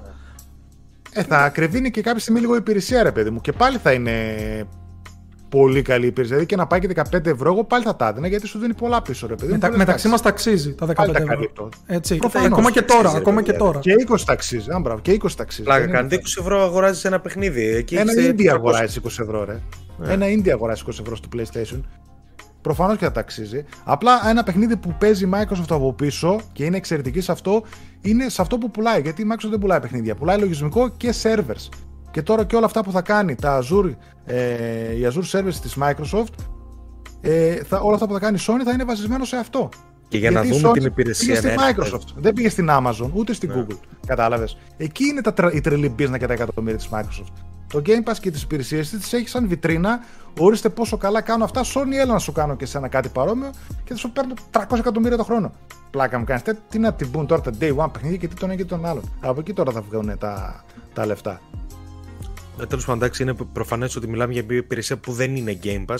Μιλάμε για μια υπηρεσία που συμπληρώνει την ήδη ναι, πάρουσα ναι, ναι. τακτική της Sony. Ναι, δεν ναι. βγάζει Game Pass. Είναι η απάντησή της υπό την έννοια ότι φτιάχνουμε κι εμείς μια συνδρομή. Άλλο το ένα, άλλο το άλλο. Τώρα το πώς θα εξελιχθεί, κάτσε να έρθει, να δούνε αν μπαίνουν μέσα, αν βγάζουν κέρδος και θα την εξελίξουν ε, αναλόγως. Κάποια ναι, στιγμή ναι. μπορεί να γίνει Game Pass. Κάποια στιγμή. Η ερώτηση νομίζω που αξίζει να καλύψουμε είναι πότε θα το δούμε. Δηλαδή για να βγαίνει άνοιξη η λογική λέει ότι θα πρέπει να, να έχουν ένα marketing πλάνο που ίσως μας προδίδει για Game Awards αποκάλυψη που ok θα ήταν τρελό αλλά μην ξεχνάμε ότι οι Game Awards έχουμε δει και το Series X να αποκαλύπτεται. Επομένω. Εγώ δεν νομίζω ότι θα αποκαλυφθεί η υπηρεσία στα Game Awards που φαίνεται πολύ άκυρο. Δηλαδή θα έβγαζε λογική σε μια δική της παρουσίαση τύπου όπως έκανε κάποτε στην E3. Okay, ε, έτσι ναι. να το κάνει, αλλά ε, κάτι δικό της. Δεν ξέρω. Ε, αυτή μπορεί να τα ανακοινώσει και μια τέταρτη απόγευμα στο blog. Έτσι το έτσι κάνω συνέντευξη. Δεν έχει αυτό. Ναι. Έχουμε, έχουμε VR2, θα το ανεβάζουμε στο Ίσως για να μην αυξήσουν τις προσδοκίες. Γιατί έτσι όπως το σκεφτόμαστε εμείς, έχουμε προσδοκίες από VR... αυτό. Το VR2 δεν θα μπορούσε δηλαδή. Εγώ πιστεύω. Άνετα. Άνετα. Το, το VR, το VR θα ναι. μπορούσε, ναι. Αλλά μένει να δούμε. Τέλος πάντων. Εντάξει, νομίζω ναι. το καλύψαμε το θέμα. Για να δω. Εκατοντάδες ε, διαβάζω λίγο τα σχόλια των παιδιών. Εντάξει, ναι, πάνω ναι. κάτω αυτά που λέμε που είναι. Α, εντάξει, κάνα δύο σχόλια βλέπω και το Άλεξ απάντησε εσύ, Άλεξ. Για το Series S μου σχοπούλησε στο Black Friday περισσότερο από όλες τις κονσόλες. Φυσικά γιατί αφενός υπάρχει παντού, ε, ενώ τα άλλα δεν υπάρχουν, και αφετέρου γιατί εντάξει είναι το, η τιμή του τέτοια. Γιατί τα Χριστούγεννα τι θα γίνει; Mm. Θα φύγει το Series S τα Χριστούγεννα. Ε, πλάκα κάνετε. Ήρθαν και πολλές κονσόλες στην Ελλάδα. Έτσι. Δηλαδή αυτές τις μέρες είδαμε πολλά PS5 και Xbox Series X. Πέτυχα. πολύ λίγα, αλλά PlayStation 5 έκαναν πολλούς ανεφοδιασμούς. Bundles βέβαια. Γιατί η Sony ναι, ναι. αποφάσισε να πουλάει έτσι. Η Sony. Μάλλον έτσι πρέπει να γίνεις σε αυτή τη φάση και όποιος μπορεί και τα αντέχει τσέπη του, ρε παιδί μου.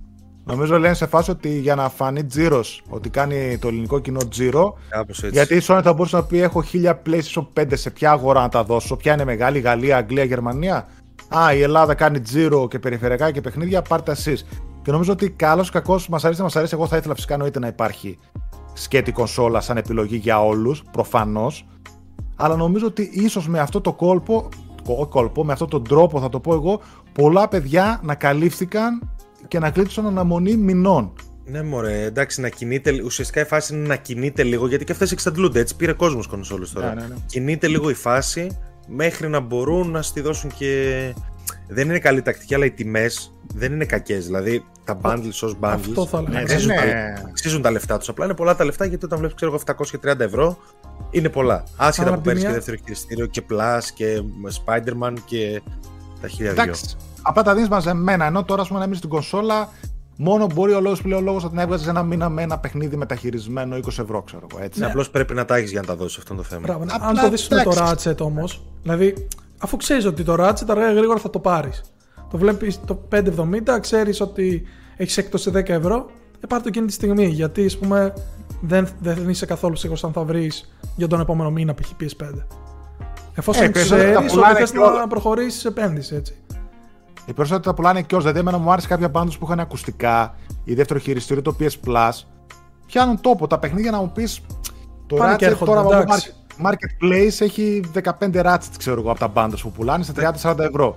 Ή οτιδήποτε άλλο. Τα υπόλοιπα. Παιδιά, ας πούμε, κάνανε- Όταν βγήκε το PS5 που πήραμε στο launch, όλοι δώσαμε κανένα 700 κοντά. Εγώ δώσα συν Ναι, 200 ευρώ για παιχνίδια στο νερό. Συν τα ακουστικά που πήρα λίγο καιρό. Εγώ είναι μετά. 100, 150. 550 γιατί είχα πάρει το, το digital. Αλλά πάλι ναι, δηλαδή θα δώσεις έτσι κι αλλιώς. Ναι, έδωσε 150 ευρώ παραπάνω. Και εσύ αυτό θέλω να σου πω ότι ε, δεν θα την πάρεις την κονσόλα την έχεις να την κοιτάζει, ρε παιδί μου. Ούτε Απλά κάνεις. το θέμα είναι να έχει και κάτι μέσα που σε ενδιαφέρει. Έτσι. Πρέπει να βρεις και κάτι που σε ενδιαφέρει, δεν θα το πάρεις στα χαμένα. Μμ. Π.χ. Ναι. για ένα battle με το Distraction All Stars, το οποίο είναι 20 ευρώ που δεν θα έδινε. Είναι ανάλογο στην περίπτωση. Ναι, ναι. Είναι εντάξει, δηλαδή το βλέπω κι εγώ σαν ο σκοπός αγιάζει τα μέσα, ρε παιδί μου. Ότι κινήθηκε λίγο η αγορά, ήρθαν κονσόλες εδώ πέρα, κάποια παιδιά μπορεί να γλιτώσουν αναμονή μηνών. Εντάξει. Το Xbox που βλέπω ότι το S δηλαδή, το πέτυχα μωράχα στο πλαίσιο και εκείνο το είχε και bundle με το Forza Horizon 5, δηλαδή. Το X λες τώρα; Ναι. Δηλαδή, Κάτι τι να διάβασα για το X ότι έχει ένα συγκεκριμένο. Έχει έλλειψη ένα συγκεκριμένο πράγμα του Series X, αλλά δεν το συγκράτησε καθόλου.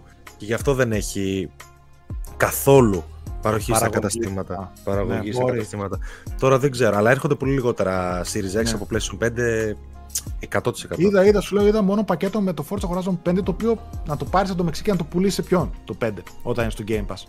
δηλαδή, ένα άλλο πράγμα, τώρα ας πούμε αυτό, το γελάμε, το γελάμε, αλλά τώρα ας πούμε αυτά τα παιχνίδια, όταν μπαίνουν στο Game Pass και το άλλο στο έχει τη σκάκι, η αξία τους, σε παιδί μου, καταποντίζεται. Κατάλαβες.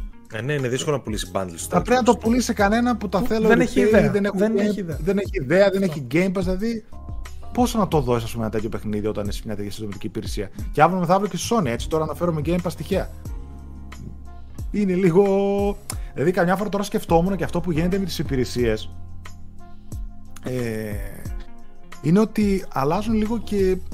Δεν θα πω διαβρώνεται το gaming γιατί έχει έτσι αρνητική χρειά. Θα πω ότι αλλάζει ρε παιδί μου όλη η φύση. Πάμε στο digital τελείως που ήδη έχουμε πάει ως ένα μεγάλο σημείο πολύ καιρό. Τα retail, ας πούμε, κομμάτια, παιχνίδια που θα μπαίνουν σε αυτές τις υπηρεσίες, θα καταποντίζονται έξω. Δηλαδή, αλλάζουν οι συνήθειες του κόσμου, οι απαιτήσεις του κόσμου. Αν δεν υπήρχε Είναι όμως το λίγο- digital και οι συνδρομές στην εποχή του COVID, την τελευταία διετία θα είχε καταρρεύσει όλη η αγορά. Ναι, ό,τι ό,τι Σωστό. παίξαμε και ό,τι τέτοιο, μας, το digital μας έσπρωχνε και μας έλεγε παίξτε. Αλλιώ σε κάποια φάση δεν είχαμε ανοιχτά καταστήματα. Ναι, δεν ναι, θα ναι. μπορούσαμε να πάρουμε παιχνίδια παιχνίδι. Δηλαδή, κρατήθηκε η αγορά από, το, από τις ψηφιακές αγορές, όπως και το σινεμά κρατήθηκε λίγο από τα Netflix, Amazon και τα σχετικά, ρε παιδί μου. Από εκεί κρατηθήκαμε. Αλλιώς, 1,5 χρόνο δεν θα έχει πέσει ευρώ στη βιομηχανία. Συν εκτόσει, συν indies, συν κυκλοφορίε που δεν Και χρειαζόταν. εγώ φυσική συνήθισα στο πόρτα. digital, παιδιά, Α, και ναι, εγώ ναι, συνήθισα. Έχω, από όταν πήρα το PS5 έχω πάρει 10 retail για το PS5 και έχω πάρει 120 indies. Ε, indies, ε, ψηφιακά. Ναι, ναι. Ε, ε, και συνήθισα και είναι και οι τιμές καλύτερες στα first party πλέον, ενώ πέφτουν αρκετά, τέλος πάντων. Μμ, Ε, και υπάρχουν ναι. πλέον τρόποι να βρεις digital παιχνίδια ακόμη και στο store πιο χαμηλά μέσω ξέρεις, τρίτων. Ε, ε, ε, ε, μην δεν κάνεις μιλάω, τέτοια. δεν κάνω εγώ Θα τίποτα. μας το ρίξουνε. Απλά λέω ρε παιδί. Βλέπω- Πλέον όλοι τα ξέρουν. βλέπω- Κατάλαβες. Βλέπω π.χ. εδώ πέρα τα παιδιά που λένε για το Xbox S συν Game Pass, ας πούμε, που είναι digital only κονσόλα. Χαίρομαι πολύ ότι είναι το πιο value for money, ας πούμε, πακέτο που μπορεί να έχει κάποιος, έτσι. Όπως φοβερά fa- value for money είναι και το, PS, το PS5 digital. Ναι, ναι. Μπορώ να το Πιστεύετε μπορεί να επιβεβαιώσω. παίξει καμία προσφορά τα Χριστούγεννα DualSense, παιδιά, προσφορά κονσόλε περιφερειακά, τίποτα από καμία Ξεχάστε τα. εταιρεία, έτσι. Για χρόνια Από καμία ξεχάστε τα. Για Halo ένα χρόνο Edition. σίγουρα. Τώρα βλέπω Jesse που λέει Halo Edition ήταν φανταστική, έτσι. Δηλαδή τη Microsoft Ωρ. σε κάθε γενιά τη βγάζω στο καπέλο, έχει τις καλύτερες συλλεκτικές εκδόσεις κονσολών. Έτσι. Στα PS, στο Halo PS4 Pro Edition. είδαμε άλμα πάντως. Κατά την Ναι, ναι, άποψή μου κάτι σε καλύτερο. Κάτι συλλεκτικές. καλύτερο. Ναι, ναι, κάτι καλύτερο γίνει εκεί πέρα. Γιώργο μου και Νέρεση, ε, συγγνώμη, ε, Γιώργο Νέρεση, επειδή λέει ότι στην καραντίνα αγόραζε retail μια χαρά και ποιος πάει παραγγέλνουμε όλα από ίντερνετ. Ναι, απλά εδώ στην Ελλάδα έχει καταρρεύσει και είχαν καταρρεύσει και μεταφορικές. Δεν κινούνταν τίποτα. Έλεγαν να δουν ένα δέμα απλό 6 μήνες, ξέρω εγώ. Ε, δεν, δεν έβρισκες, δεν σου ερχόταν άνθρωπος στην πόρτα να σου χτυπήσει να σου πει Ε, πάρε. είχα πάρει μια μπλούζα και από εκεί που έκαναν μια εβδομάδα την πήρα νομίζω μετά από ένα μήνα ή κάτι τέτοιο. Ρε, μιλάμε για καταστάσεις ανθρώπου που τους ήρθαν πολλούς μήνες μετά τα προϊόντα. Έτσι είχε καταρρεύσει πλήρως η φάση. Όταν άνοιξε λίγο την άνοιξε άρχισε να, να ρολάρει. Ναι. Εντάξει, να πούμε και στο ψηφιακό βέβαια. OK, okay, το βλέπουμε και στα καταστήματα. Δηλαδή, BestPrice, Skroutz, άμα μπεις, βλέπεις ότι υπάρχει ένας πόλεμος τιμών, πέφτουν, κάνουνε. Αλλά οι εκτόσει στο store είναι σημαντικές σε πολλά παιχνίδια. Και αν δεν είναι τόσο στα μεγάλα μεγάλα παιχνίδια, που στην αρχή ξέρεις, μπορείς και έξω να τα βρεις φτηνότερα, σε πολλά AA μεσαία παιχνίδια και μικρότερα και indies, μιλάμε τα σκοτώνουν έτσι. Δηλαδή αγοράζεις παιχνίδια ασοριδών. Ε, Μας έχει φτιάξει σε πάρα πολλά πράγματα. Ε, μα τώρα το συζητήσαμε και όλα στον group όταν είχα κάνει μια. Είχα αποστάρει τις αγορές μου. Έβρισκα το ίδιο παιχνίδι retail 35, 36, 37 ευρώ και ψηφιακό το βρήκα 20. Ε, με τα 17 ευρώ που γλίτωσα πήρα άλλα δύο indies. Mm. Ε, δηλαδή αυτό παίζει πάρα πολύ. Ναι. Ο Τάσος ρωτάει εσύ τι λες, θα είναι πρώτη μέρα όταν θα βγει τύπου Game Pass υπηρεσία λέει στην Ελλάδα. Εγώ λέω ναι, αυτό λένε οι περισσότεροι. Μακάρι παιδιά. Θέλω να πιστεύω ότι θα γίνει ένα καλύτερο λανσάρισμα έτσι, με άνοιγμα προς όλες τις αγορές, ήδη στην περισσότερη Ευρώπη. Στη Δυτική Ευρώπη είναι διαθέσιμο. Ελπίζω και η Ελλάδα να έρθει.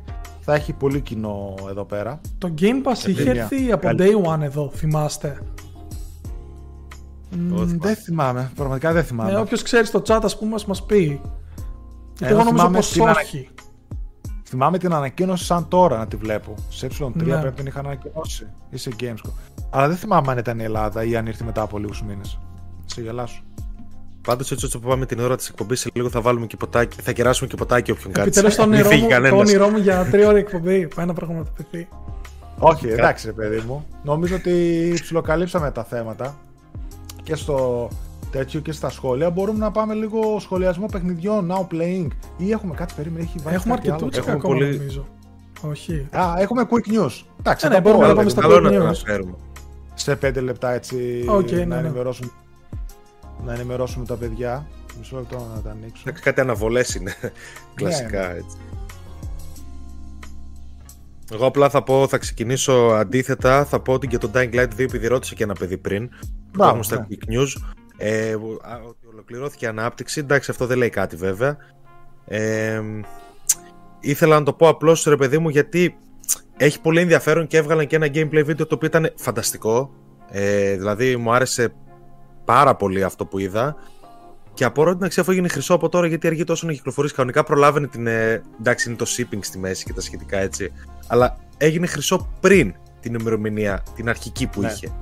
Ε, περίεργο.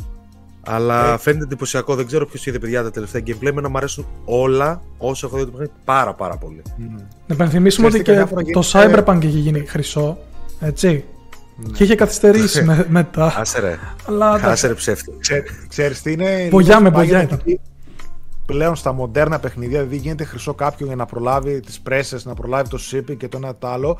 Και συνεχίζουν οι developers να δουλεύουν κανονικά το παιχνίδι και βγαίνει μετά day one update, ας πούμε. Και είναι πόσα γίγκα.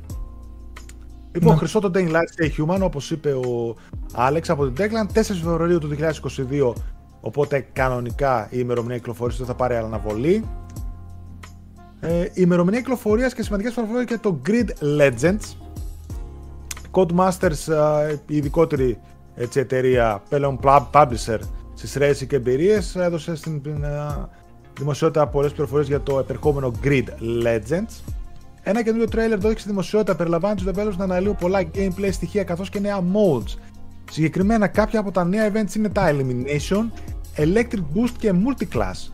Η νέα προσέγγιση της σειράς Grid θα περιέχει την ευρύτερη γκάμα οχημάτων που έχουμε συναντήσει έως τώρα στο franchise οι AI οδηγοί θα έχουν τη δική τους προσωπικότητα και θα αντιδρούν διαφορετικά στις απαιτήσεις του κάθε αγώνα. Το Race Creator θα επιτρέπει στον παίχτη να πειράξει όλες τις παραμέτρους μιας κούρσας κατά βούληση. Τέλος, το Grid Legends θα κυκλοφορήσει και αυτό 25 Φεβρουαρίου του 2022 για PlayStation 4, PlayStation 5, Xbox One, Xbox Series X και PC φυσικά.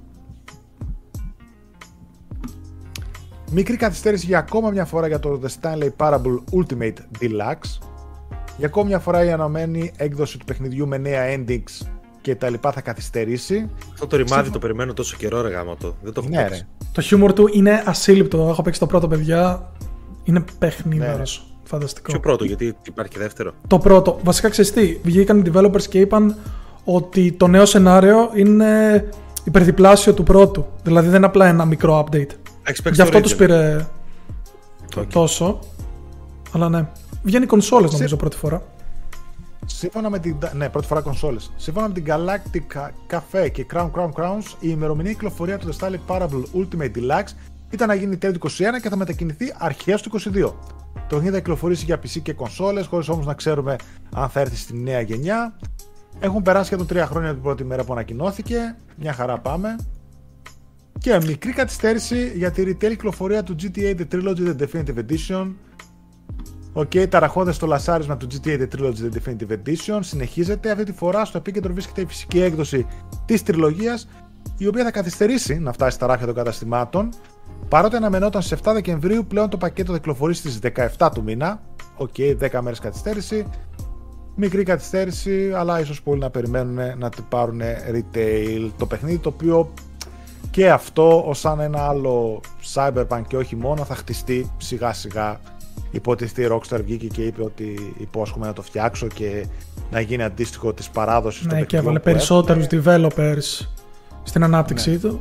Τέλος πάντων στην Είδαμε, ενημέρωση. βγήκαν και, κανα, και κανένα δυο μεγάλα patches τα οποία διορθώνουν πολύ πράγμα λένε αλλά και κάποια bugs νομίζω από ό,τι είδαμε είναι τα ίδια. OK. Okay. Ε, θα ήθελα να προτείνω στο φίλο Δημήτρη που ρωτάει να του, να του, πούμε κάποιο, να του πω ένα μουσικό dancing game ότι βγήκε το Just Dance πριν κάνα μήνα το 22 και για αυτόν μόνο υπάρχει και ειδικό mode που χορεύεις και ελληνικά αν θες Λέω εγώ τώρα κάτι δικά μου και γιατί έχουμε κόσμο που τους ενδιαφέρουν τα χορευτικά παιχνίδια ρε παιδί μου Άλεξ ευθυμίου mode Ναι, Άλεξ ευθυμίου mode είναι αυτό το συγκεκριμένο και έχω δώσει τα copyrights δεν θα κάνω strike Τέλος πάντων. Εντάξει, πάντως δεν υπάρχουν άλλα. Πλάκα, πέρα από την πλάκα δεν υπάρχουν χορευτικά παιχνίδια έτσι. Είναι το Jazz Dance μόνο. Jazz Dance, μόνο, μόνο. Γιατί παλιά ήταν κάμποσα. Ένας στο PS3 ρε παιδιά, ποιο ήταν, ε; Όχι Sing. Singstar. Το Singstar ήταν. Singstar, ok, για να. Ναι. Ναι.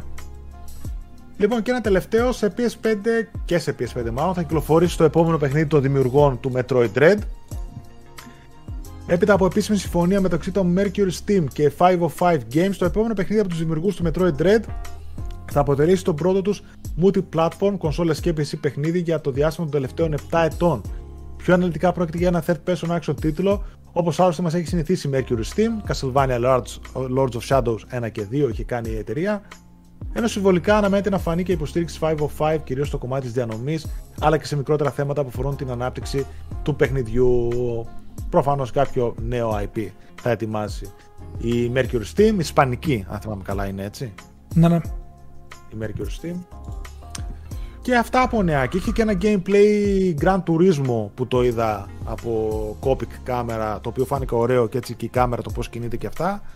Αλλά OK, okay, δεν είναι κάτι ιδιαίτερο να πούμε. Ένα μικρό shout να δώσουμε στο trailer που βγήκε χθες για το Spider-Verse 2. Το Across, Across the Spider-Verse. Ναι, ναι, ναι. Ε, το οποίο ρε παιδιά εγώ να πω την αλήθεια, παίζει να τους λίγους που το No Way Home δεν μου έχει κάνει τίποτα. Δηλαδή ούτε hype έχω, ούτε κάτι τέτοιο. Αλλά μόλις είδα το. Πολύ special. Μπράβο, ευχαριστώ, ευχαριστώ, ευχαριστώ. Μπράβο, Στάθη. Μόλις είδα το Spider-Verse, ρε παιδιά, είναι τόσο μπροστά στο animation του. Και γενικά φαίνεται να συνεχίζει αυτό. Ναι, μεν άλλαξαν και ο director, ε, cinematographer άλλαξαν και κάποιοι από τους animators. Αλλά αυτό που είδα και έτσι αλλάζει και διαστάσεις γίνεται 2D και που σκάει ο Oscar Isaac που θα κάνει το Spider-Man 2099 φαίνεται φανταστικό. Είπαν επίσης ότι θα είναι part, ε, part 1 που μάλλον έτσι πάνε, δεν ξέρω τώρα τι σημαίνει αυτό να κάνουν κάτι προφανώς πιο μεγάλο. Προφανώς θα ανοίξουν μια ιστορία η οποία θα τελειώσει σε περισσότερες ταινίες. Εντάξει, το animation είναι φανταστικό. Νομίζω τα καλύτερα animation των τελευταίων χρόνων. Και όταν εννοώ animation εννοώ και σαν τεχνοτροπία και σαν ταινία γενικότερα. Δηλαδή μαζί με το Arcane ας πούμε που κυκλοφόρησε το LOL στο Netflix το βάζουν στα κορυφαία. Δεν το συζητώ. Ναι. Mm. Δεν ξέρω, Άλεξ, εσύ πώς το είδες, θες να πεις δύο λόγια. Εντάξει, δεν, ε, δεν μου λέει πολλά ρε παιδί μου. Την ένα του ξέρω θα είναι την άρα έτσι κι αλλιώς. Με τον εγώ έχω, έχω περισσότερη ίντριγκα γιατί ε, είναι να δούμε αυτά που είναι να δούμε που μου θυμίζουν και κάτι. Τώρα από εδώ και πέρα δεν υπάρχει να μην είναι καλό το Spider-Verse, παιδιά. Βασικά υπάρχει, έτσι πάντα κρατά μικρό καλάθι. Αλλά ήταν τόσο καλό το πρώτο που με κλειστά μάτια. Δηλαδή day one. Και το πρώτο δεν το είχα δει και στο σινεμά, είχα στεναχωρηθεί αυτό. Στάνταρ. Εμένα, εμένα αγαπημένη μου ταινία Spider-Man. Οριακά μεν, αλλά είναι.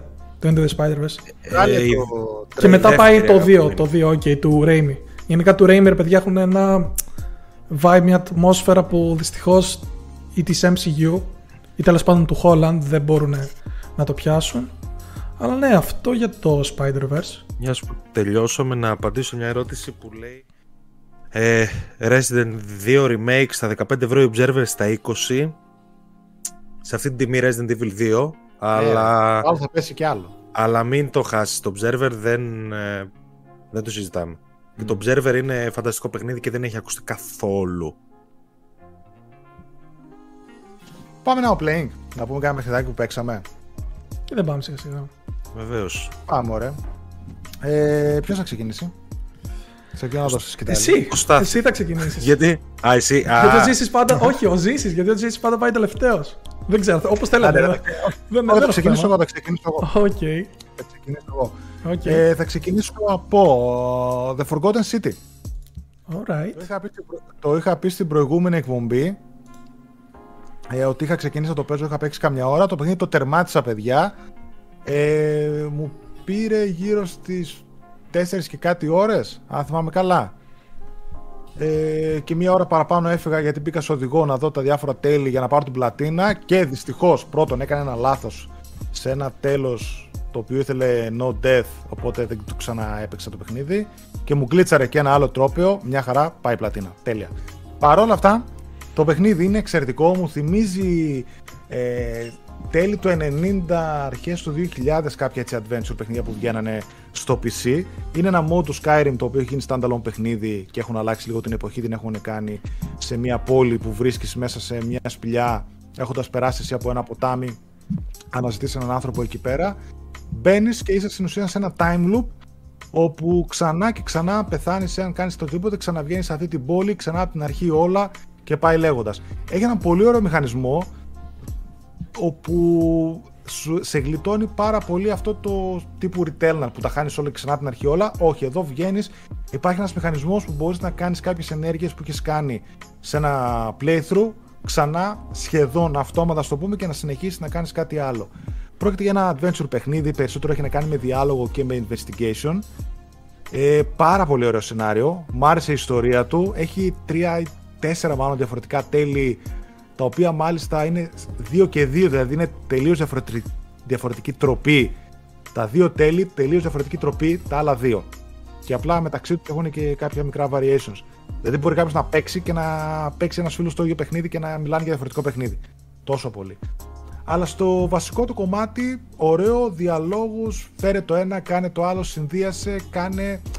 Ε, μ' άρεσε. Ωραίο. εγώ το σενάριο ανυπομονώ να το έχει παίξω πώς- είναι- ε, γιατί είναι πολύ τριγκαδόρικο και πρέπει να έχει πολύ ωραία ιστορία Έχει ιντρικά και πολύ παίζει ενδιαφέρουσα τουλάχιστον Έχει, ναι, ενδιαφέρουσα ιστορία και παίζει πολύ ωραία με το time loop.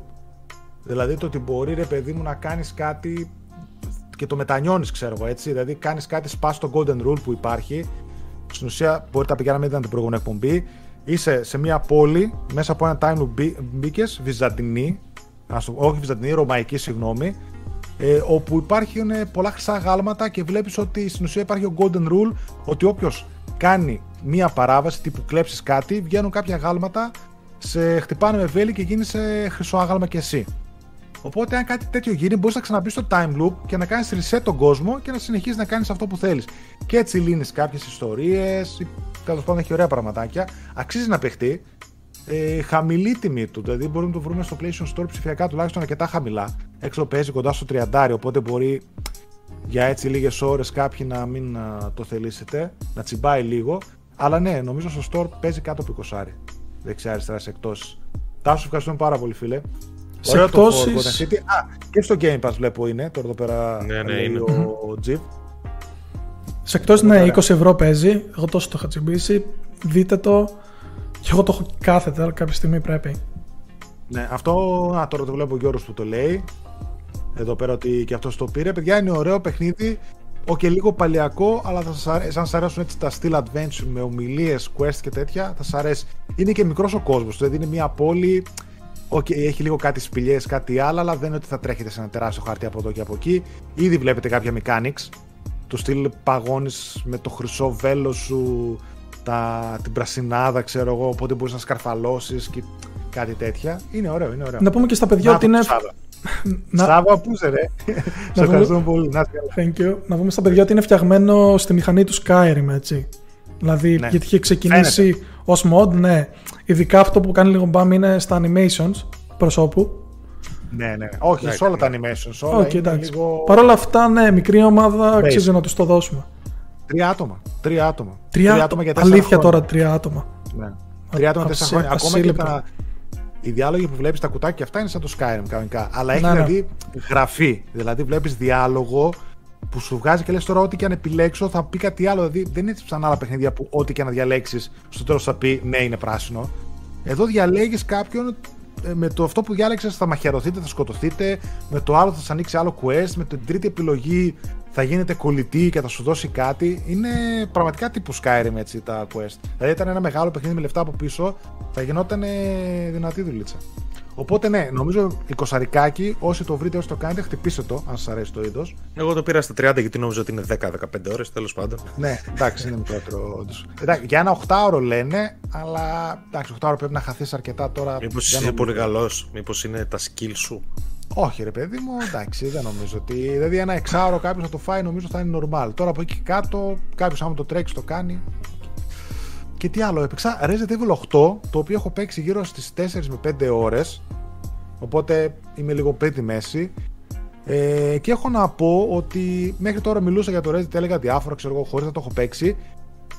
Καταλαβαίνω γιατί είναι ένα από τα καλύτερα παιχνίδια της χρονιάς. Εμένα μου αρέσει πολύ αυτό που παίζω.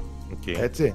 Δηλαδή, αυτό το παιχνίδι που παίζω μέχρι τώρα, μέχρι εκεί που έχω φτάσει, πρώτον έχει μια καταπληκτική μηχανή γραφικών, ναι, πανέμορφο το παιχνίδι. Έτσι. Πανέμορφο το παιχνίδι. Φωτισμοί, ειδικά τώρα συνδυάστηκε και με το πώ έχει πολύ μαύρα και αυτά με την OLED που πήρα. Το βλέπω πανέμορφο στους χρωματισμούς του, στους φωτισμούς του, στο, όλο στο background, το όλα. Δηλαδή τα δωμάτια μέσα που μπαίνεις μοιάζουν σαν αληθινά, υπάρχει λεπτομέρεια, το κάστρο φανταστικό, όλα, όλα μου αρέσουν πολύ. Απλά έχει αυτό που είχα δει και στο demo ότι είναι λίγο στατικό. Δεν έχει πολύ physics. Έτσι. Okay. Είναι λίγο στατικό κάπως. Αλλά μου αρέσει η ατμόσφαιρα πολύ που κόβεται έτσι με μαχαίρι, ας πούμε, είναι πυκνή. Οι εχθροί, κάποια πραγματάκια έτσι τα quest που σου δείχνει. Το shooting πολύ... πώς σου φαίνεται μέχρι στιγμής, Γιατί ας πούμε ήταν ένα κομμάτι που δεν μου άρεσε εμένα ναι, να πω. Ναι, ναι, ναι. Τουλάχιστον. Το shooting είναι λίγο, είναι λίγο μέτριο, αλλά δεν περίμενα και η Resident Evil το να παίξω ναι, όμως, καλό shooting FPS. Σύμφωνα με το lore τους, στην αρχή τουλάχιστον, ο Ethan είχε κάνει κάποια μαθήματα έτσι. Είχε πάει στο στρατό, κάτι είχε κάνει. Επομένως θα περίμενες αυτό είναι παιδιά το λέει κυριολεκτικά στην αρχή του παιχνιδιού. Σε ένα βιβλίο τέλος πάντων. Θα περίμενες λίγο πιο στιβαρό χειρισμό τουλάχιστον. Αλλά κατά τα άλλα, ναι. Ε, πήγε στη δεύτερη περιοχή ή ακόμα; Τώρα έχω ξεκινήσει τη δεύτερη περιοχή. OK, okay, OK. Okay. Ε, τώρα, ναι, έρχονται, τώρα έρχονται ακόμα καλύτερα. Εγώ, εγώ σου λέω, ε, μ' αρέσει. Οπότε, αν μου λες έτσι, ρε παιδί μου, καταλαβαίνω ότι στο σύνολό του, σαν παιχνίδι, θα μ' αρέσει πολύ. Τα ελαττώματα που βρίσκω είναι ένα που δεν μου αρέσει, όχι ένα που μου αρέσει μάλλον, είναι ότι ενώ υπάρχει ψιλοανοιχτές περιοχές, είναι σχετικά γραμμικό. Δηλαδή, άντε να ψάξεις και λίγο να βρεις να κάνεις, δεν είναι να πεις ότι χάνεσαι είναι ότι είναι open world κάτι. Έχεις την ψευδαίσθηση ότι είσαι σε ένα χωριό από εδώ από εκεί, αλλά είναι στα πρώτα επίπεδα του Resident Evil, σε κρατάει καλά το franchise. Μ' άρεσε πολύ το παιχνίδι. Δηλαδή, μ' άρεσε πολύ. OK, okay, βρήκα τελείως ε, overrated την Lady Dimitrescu, πώς τη λένε. Δηλαδή είναι ένας χαρακτήρας ο οποίος εμφανίζεται για λίγο. Άντε εκεί που σου ακολουθεί δεξιά-αριστερά υπάρχει ένα feeling ότι κάτι συμβαίνει στον αέρα. Και σαν boss fight ήταν πολύ, πολύ υποτονικό. Δηλαδή, Γύρω-γύρω όλοι και τα λοιπά, ναι. Εντάξει, παιδιά, δεν είχε ποτέ καλά boss fights εδώ που τα ναι. λέμε. Το boss fights ήταν τελείως underwhelming, δηλαδή δεν, δεν μ' άρεσε καθόλου. Αλλά σαν ατμόσφαιρα και αυτό που παίζω και λίγο το άγχος και τα γραφικά του και η μουσική και ο ήχος που είναι 3D και αυτά, ε, μ' αρέσει πολύ. Δηλαδή το θεωρώ, νομίζω ότι δικαίως είναι μέσα στα καλύτερα παιχνίδια της χρονιάς. Ναι, είναι πολύ ποιοτικό παιχνίδι, δηλαδή. Ναι. Φαίνεται ότι η Capcom δεν παίζει πλέον.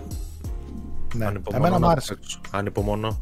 Εμένα Γιατί δεν δηλώνω μεγάλος φαν του franchise, αλλά δηλώνω μεγάλος φαν του 7. Ε, τώρα βλέπω και ένα σχόλιο που κάνει ο Άλμπι που λέει: Ζήσει το Ferrari καλύτερο από το 7.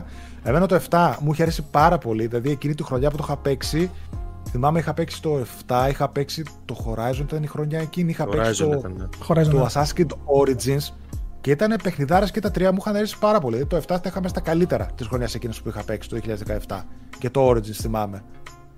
πιστεύω αυτό, περιμένω να το τερματίσω. Αλλά αν μου λέτε ότι γίνεται όλο και καλύτερο και τα λοιπά, θεωρώ ότι θα είναι εξαιρετικό παιχνίδι. Μένει να το δω αν θα είναι καλύτερο από το 7.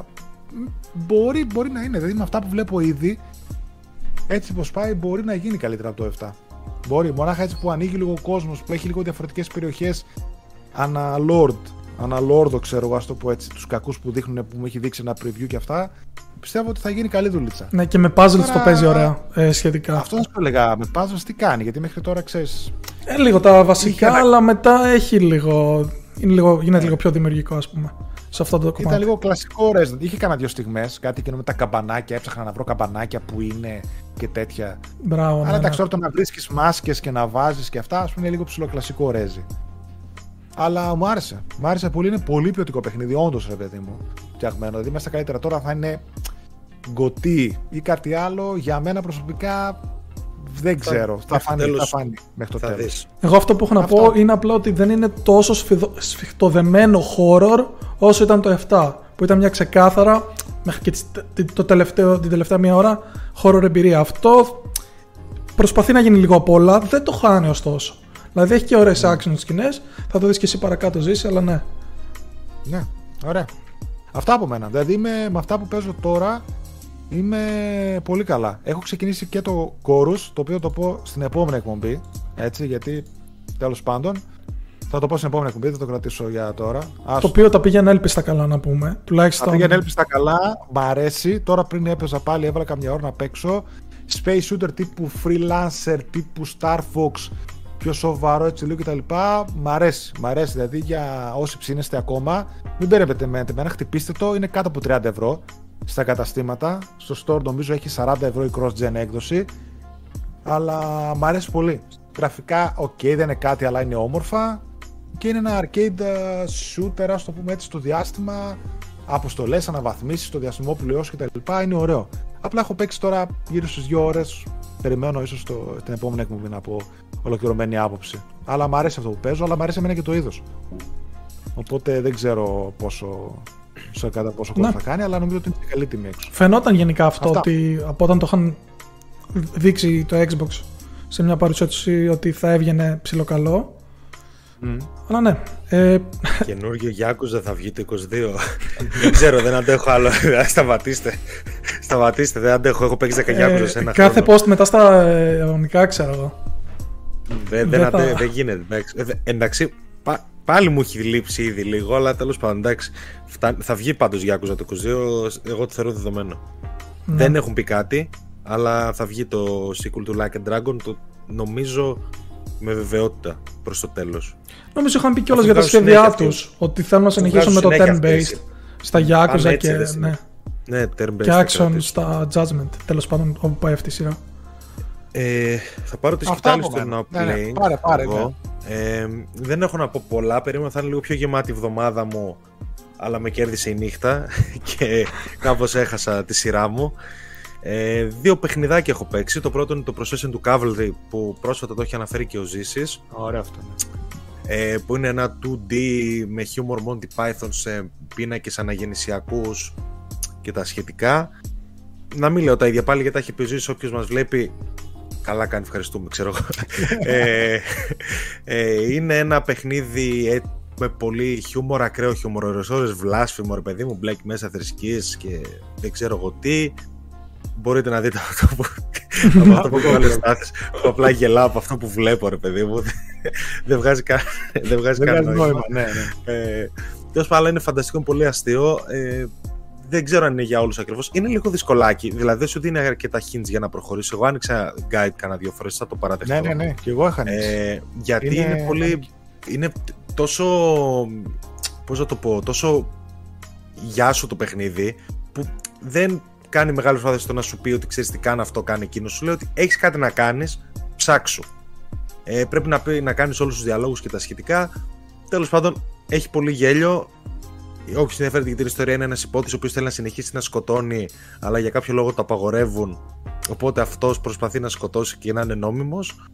Ε, Τέλος πάντων, παίξτε το. Καφρίλα, χιούμορ μικρό, ε, δηλαδή πόσο ήταν, τρεις ώρες; Ε, όχι, πολύ λέω, τρεις ώρες.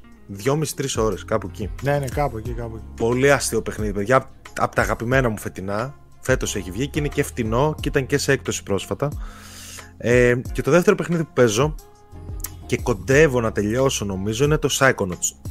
Το πρώτο Psychonauts το ορθόδοξο. Ε, είχε δίκιο ο ότι δεν είναι καλό το port. Ε, όχι σε σημείο που να με διαλύει, αλλά Εμένα, έχει με, πολλά εμένα frame με drop. διέλυσε. Σου λέω να το τελειώσω PC μετά γιατί δεν. Εσύ είσαι αυστηρούλης σε αυτά. Αυστηρούλης. Εγώ Όταν κάνω- παιχνίδι το PS2 παίζει στα 21,5 frames, ε, δεν θα Ναι, είσαι έχει αυστηρούλης. Δεν θα είσαι αυστηρούλη. Ναι, ναι, ναι. Έχει πάρα πολλά frame drops όντως ε, και φε- κάνουν μπαμ ώρες ώρες. Δεν μου το χαλάνε πάρα πολύ γιατί γενικά οπτικά δυσκολεύομαι αυτό το παιχνίδι, αλλά οκ. Αυτό που θέλω να πω εγώ είναι ότι το Psychonauts είναι καλό παιχνίδι. Ε, δεν είναι το αγαπημένο μου της ε, Double Fine, δηλαδή Grim Fandango και Full Throttle τα προτιμώ 100% αλλά και αυτό είναι φοβερά γραμμένο παιχνίδι και, και αυτό πολύ αστείο. Εντάξει, platform, action platform είναι. Έχει κάποια πολύ αστεία σκηνικά με meta humor αρκετά. Ε, εντάξει, το παίζω κυρίως γιατί ήθελα να παίξω κάποια στιγμή το 2, έτσι. Και ήθελα να έχω ένα μπούσουλα με τη σειρά. Ούτως ή άλλως είναι πάμφθινο, 5 ευρώ. Αυτό που θέλω να πω είναι ότι, ρε παιδί μου, μου είναι πολύ δύσκολο να παίζω παιχνίδι του PS2 και το λέω με την έννοια ότι αυτό παρότι έχει καρτουνίστικο στυλ το οποίο κρατάει στο χρόνο, είναι πιο εύκολο να κρατήσει από ένα ρεαλιστικό. Πάλι δηλαδή βλέπεις τα textures να λείπουν, βλέπεις πο- πολλές ατέλειες οπτικά και αυτό απλά ισχυροποιεί αυτό που λέω ρε παιδί μου ότι δύσκολα θα ξανασχολούμαι με παιχνίδια της εποχής. Ε, δεν ξέρω. Βλέπετε το παιχνίδι, είναι γλυκούλι, αλλά παιδιά δεν είναι. Δηλαδή η ανάλυση του ώρες ώρες είναι λίγο... Όχι η ανάλυση του, η λεπτομέρειά του είναι η προβληματική. Τέλος πάντων, δεν έχετε κάτι να χάσετε αν θέλετε να το παίξετε πριν το 2. Είναι πολύ φθηνό. Παίξτε το για μένα, να δείτε λίγο το σύμπαν. Και να μπείτε στο μυαλό του Team Safer για τα καλά, γιατί είναι μια καθαρά μπείτε- προσωπική εμπειρία Παίξτε όλα και αξίζει τα μόνο και μόνο γι' παιχνίδια αυτό. του Team Safer. Παίξτε και όλα τα παιχνίδια του Team Safer γενικώς. Δηλαδή το Grim Fandango, μην το χάσει άνθρωπος.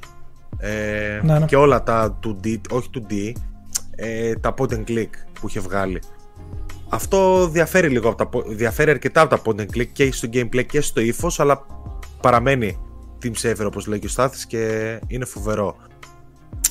Γερασμένο μεν, φοβερό δε. Αυτό, δεν έχω κάτι άλλο, θα το τελειώσω και μετά μάλλον θα πάω σε κάποιο από τα δύο που παίζει και ο Ζήσης αυτή τη βδομάδα. Ωραία. Ε, ζήσεις... Sorry, μιλάω, Α, ήταν, ναι, είχα ναι. mute, ναι, ναι. Ε, έλεγα ότι ήταν, είναι δύσκολο να τα παίξει κάποιος. Δηλαδή τώρα είχα παίξει εγώ τη Rockstar το. Πώς το λέει εκείνο που είσαι δολοφόνος, εσύ; Το Manhunt. Manhunt. Το Manhunt, ας Αλλά πούμε. αυτό παιδιά. πρέπει να είναι... Δεν παίζεται. Τώρα είναι Unplayable. και early, early PS2 era, έτσι. Δηλαδή, καταρχάς τα γραφικά του, OK, okay, πες, κλείνα τα μάτια, ήταν μια θολούρα, έτσι. Αλλά μιλάμε τώρα η κάμερα να μην κινείται ή ο παίκτης το πώς κινόταν κτλ. Μιλάμε, δεν παίζονταν. Το πιάσα, το έφτασα. Καλά, εντάξει, Ro- Κάνα δύο επίπεδα Rockstar παρακάτω, άρα ναι. πλέον ούτε το Red Dead Redemption 2 δεν παίζεται, αλλά εντάξει, προσπαθούμε. Τι να κάνουμε.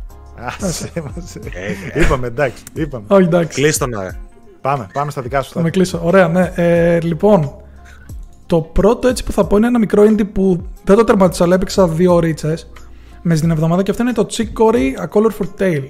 Είναι ένα έτσι, όπως λέτε, indie παιχνιδάκι 2D που παίρνετε το ρόλο ενός επιστάτη, ο οποίος καλείται να κάνει wield τη μαγική βούρτσα ε, του Chicory. Ο οποίος Chicory έχει πέσει σε κατάθλιψη και δεν θέλει πλέον να χρησιμοποιεί αυτή τη βούρτσα, η οποία μπορεί να χρωματίσει όλο τον κόσμο. Και ενώ ο κόσμος έτσι όπως γνωρίζαμε ήταν χρωματισμένος και καλά, ε, σκάει ένα σκοτάδι που δεν ξέρουμε ακριβώς τι είναι και ουσιαστικά ε, ο πρωταγωνιστής ο οποίος ε, για να τον ονομάσεις πρέπει να πεις το αγαπημένο σου φαγητό το default είναι pizza αλλά λες απλά ποιο είναι το αγαπημένο σου φαγητό και παίρνει αυτό το όνομα καλείται να πάει έτσι σε μια περιπέτεια και να ανακαλύψει τι γίνεται με αυτό το σκοτάδι.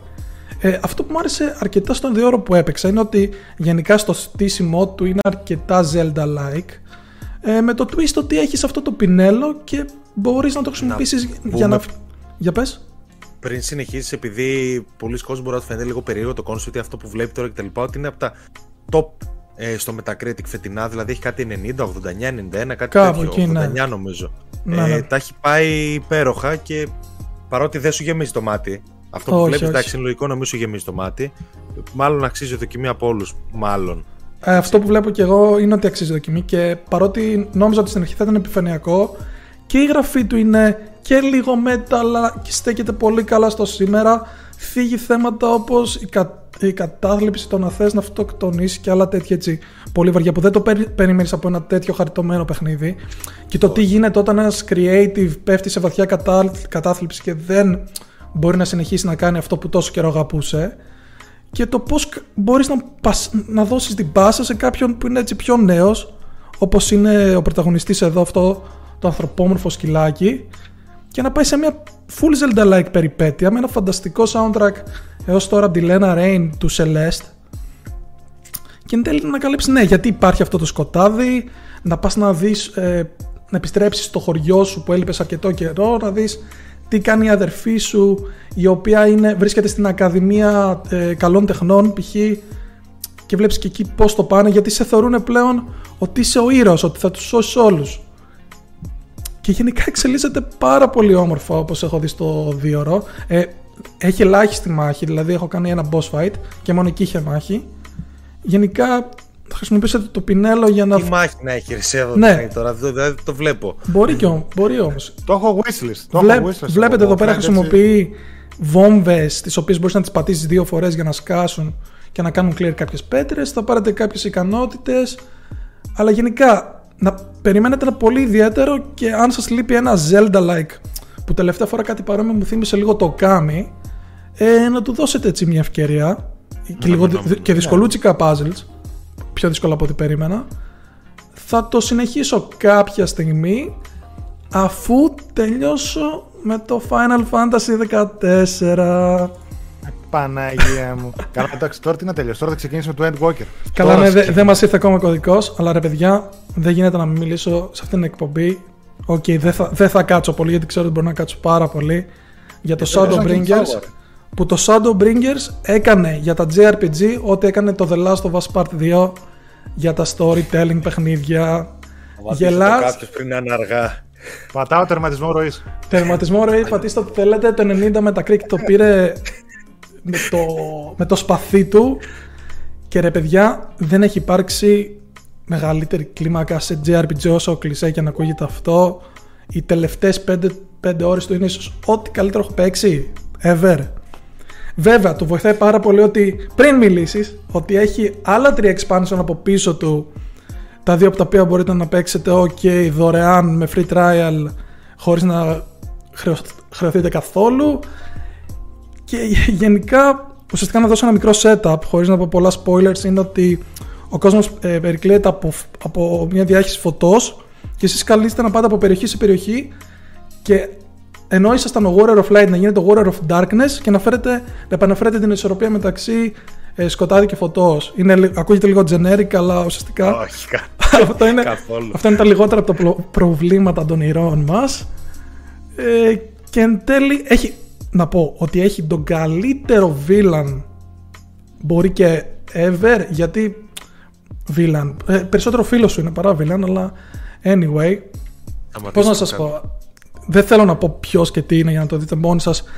Αν φτάσετε στις 280 ώρες που χρειάζεται για να καταφέρετε να εισαχθείτε σε αυτό το expansion. 280 ώρες δεν έχω παίξει από τον Ιούνιο, ρε. Σύνολο. Τι δεν έχω παίξει παιχνίδι στη ζωή μου 280 ώρες. Δηλαδή το 6, μήνες project, οριακά έφτασα στο Endwalker. Τελείωσα πριν 5 μέρες π.χ. κάτι τέτοιο. Ε, και μετά να πούμε ότι γενικά ένα expansion του Final Fantasy έχει το. Αυτό είναι το 5.0, ε, ωραία. Και αφού βγει, που είναι το main game, μέχρι σε δύο χρόνια που θα βγει το επόμενο expansion βγαίνουν διάφορα patches. 5.1, 2, 3, 4, 5, ωραία. Από το 5.1 μέχρι το 3 είναι ουσιαστικά η κλιμάκωση του όλου του, του content που γίνεται σε αυτό το expansion παρότι κλείνει ok στο main story αλλά μετά γίνεται και κάτι ακόμα που το 5.3 έχει μια συγκλονιστική στιγμή που θα με μείνει χαραγμένη για πάντα. Και μετά το 5,3 έως το 5,5 κάνουν setup το Endwalker που θα βγει τώρα το οποίο είπαν ότι κλείνει όλο το saga. Δηλαδή είπαν ότι σε αντίθεση που μόλις, που, με αυτό που μόλις είπα ότι το 6.0 θα το κλείσει εντελώς. Και μετά θα πάνε σε νέα περιπέτεια ήδη υπάρχουν άτομα που το τερμάτισαν και λένε ότι είναι στείλει το καλύτερο RPG ever 3-4 άτομα που είδα αλλά εγώ δεν θέλω να το ρασάρω θα περιμένουμε να έρθει κωδικός και πραγματικά θέλω να το απολαύσω γιατί δεν θέλω να τελειώσει. Δεν έχω περάσει τόσο καλά με RPG. στη ζωή μου εδώ και Ναι, πολύ ναι. καιρό, ξέρω. Εγώ απλά χαίρομαι Εγώ που το Final χαίρομαι, Fantasy 10... χαίρομαι που το Final Fantasy 16 θα είναι single player, δεν θέλω να πω κάτι άλλο. ναι. Όχι, ξέρεις τι, εγώ ε, χαίρομαι άλλα που έξι τα χρόνια. το- τόσο καλά το 14. Έχει και ένα από τα καλύτερα redemption stories, ξέρετε, έχει βγει. Ε, ναι. Πατάτα, το ξαναφτιάξαν. και 50 έγινε Metacritic, παιχνιδαρός. ναι, ναι, ναι. Είδα ότι έχει ρεκόρ ε, παιχτών, ταυτόχρονα παιχτών 90 κάτι χιλιάδες, ενώ είχε 70 κάτι στο Steam νομίζω. Κάπου το προηγούμενο του ρεκόρ. Είδα προ- ότι τώρα έχει. Το προηγούμενο ρεκόρ του Ανέβη. Endwalker που ήταν χθες είχε 70. Το Shadowbringers αυτό ναι. που λέω τώρα, που έχει και ένα soundtrack α- ασύλληπτο, ε, είχε 40, 43. Δηλαδή ήδη είδε αύξηση. Και τώρα, παιδιά, προσπαθώ δύο μέρες να πω. Δε, πραγματικά δεν μπορώ γιατί οι servers είναι στα πατώματα. Στα πατώματα. Ε, επιτυχία, ε. Τώρα έχει. Μπράβο. Μπήκα το πρωί, νομίζω, 6.000 άτομα queue. Που είναι 3 ώρες, ξέρω εγώ, να περιμένεις 4. Μάλιστα. Κατάλαβα. Παιδιά, Τέλεια. αν φτάσετε ποτέ εδώ, Αυτό θα, είναι- θα ζήσετε μία από, την κα- από, την- από τις καλύτερες Μου τις πάει ιστορίες στα MMO. στα βιντεοπαιχνίδια, να ξέρετε. Και δεν το λέω μόνο εγώ, ψάξτε το, αλήθεια. Δεν, δεν είμαι τρελός νομίζω. Και να Εντάξει. θέλουν να μπουν με τόσο κόσμο θα μπουν σε τρεις μήνες. Οπότε τζάμπα τα λες. Αυτό ναι. Και εγώ με μένα 6 μήνες μου πήρε, αλλά άξιζε. Παρότι η αρχή, να ξέρετε, η αρχή θα θέλετε να το αφήσετε, θα θέλετε να σκοτώσετε τον εαυτό σας για αυτό το πράγμα που κάνετε, γιατί έχει πολλά fetch quests στην αρχή, αλλά δώστε του ευκαιρία. Πηγαίνετε στο Heaven's Ward που είναι το δεύτερο expansion και θα πραγματικά θα παίξετε ένα φανταστικό saga και ίσως κάτι που θέλουν να γίνουν όλα αυτά τα ξέρεις, τα Far Cry, Assassin's Creed, αυτό θέλουν να γίνουν. Ε, μπράβο. Μια, μια Αυτό ανθο- το βλέπω ανθολογία παραμένει ζωντανό. ανθολογία παιχνίδι. Το ίδιο παιχνίδι είναι, απλά πάνε σε τόσες διαφορετικές τοποθεσίες και γίνονται τόσα ενδιαφέροντα συμβάντα. Ανθολογία, καλά πλατφόρμα, πει. ρε. Πού, Σαν σαν πλατφόρμα. πλατφόρμα. Σαν πλατφόρμα, ναι, ποτέ δεν χάνει το ενδιαφέρον σου. Αυτά τα Μπράβο. λίγα. MMO, MMO. Όχι, εγώ χαίρομαι για το Και Starfield. gameplay, και gameplay φανταστικό που με έχει κρατήσει. ψυχία του, έτσι. Μπράβο ναι. και για το παιχνίδι. Όχι, δεν, δεν μπορώ, δεν. Ε, είδος, ε. Όχι, παιδιά, Όσο είναι, δεκάλια είναι πολλές πράγματα. ώρε. Να ξέρετε, θέλει, θέλει να αφαιρώσετε πολλές ώρες. Nice. Και έχει απίστευτο community. Δηλαδή, ακόμα και στις μάχες, γιατί έχω δοκιμάσει πιο high-end μάχες, αν κάνεις κάποιο λάθος και λες, ξέρω εγώ, sorry, my bad, αν το κάνεις δύο-τρεις φορές, κανένας δεν πρόκειται να σε βρει ποτέ. Πώς είναι το League of Legends, ακριβώς το αντίθετο. Να καταλάβετε. Για σύγκριση. Μπράβο. Αυτό. Ωραία. Αυτά. Νομίζω, παιδιά, ότι ήρθε η ώρα να κλείσουμε. Σας ευχαριστούμε πάρα πολύ για την παρέα. Αυτούς τους 200 κάτι, αν θυμάμαι καλά, κάποια στιγμή εδώ ότι φτάσαμε. Ε, ήταν πολύ ωραία σήμερα η εκπομπή. Είχε κάποια νεάκια μικρότερα. Είπαμε και για το Project Spartacus, νομίζω, απόψεις και τα παιδιά στο chat. Πολύ καλά σχόλια. Το εξαντλήσαμε και εμείς. Now playing δυνατό. Ωραία περάσαμε.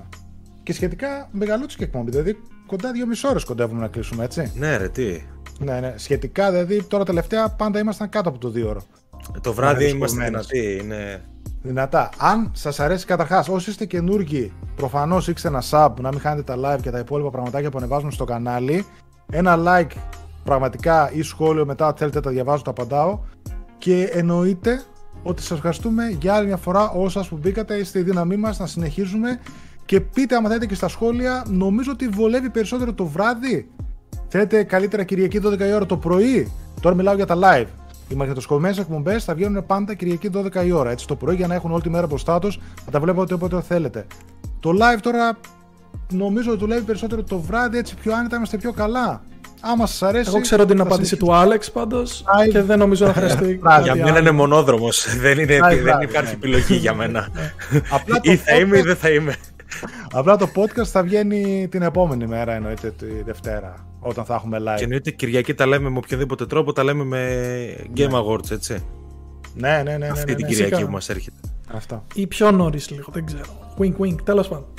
τα Θα πούμε. δούμε. Θα τα πούμε. Λοιπόν, Α, έχουμε και αυτά αυτά. ναι. παιδιά. Δεν ξέρω, δεν ξέρω. Θα δω. Καλό βράδυ. Σας ευχαριστούμε όλους για την παρέα. Να είστε καλά. Περνάμε Thank πολύ you, ωραία. thank you. Τα λέμε στο Ευχαριστούμε. επόμενο. Τσάου, Φιλάκια. τσάου. Ciao. Φιλάκια.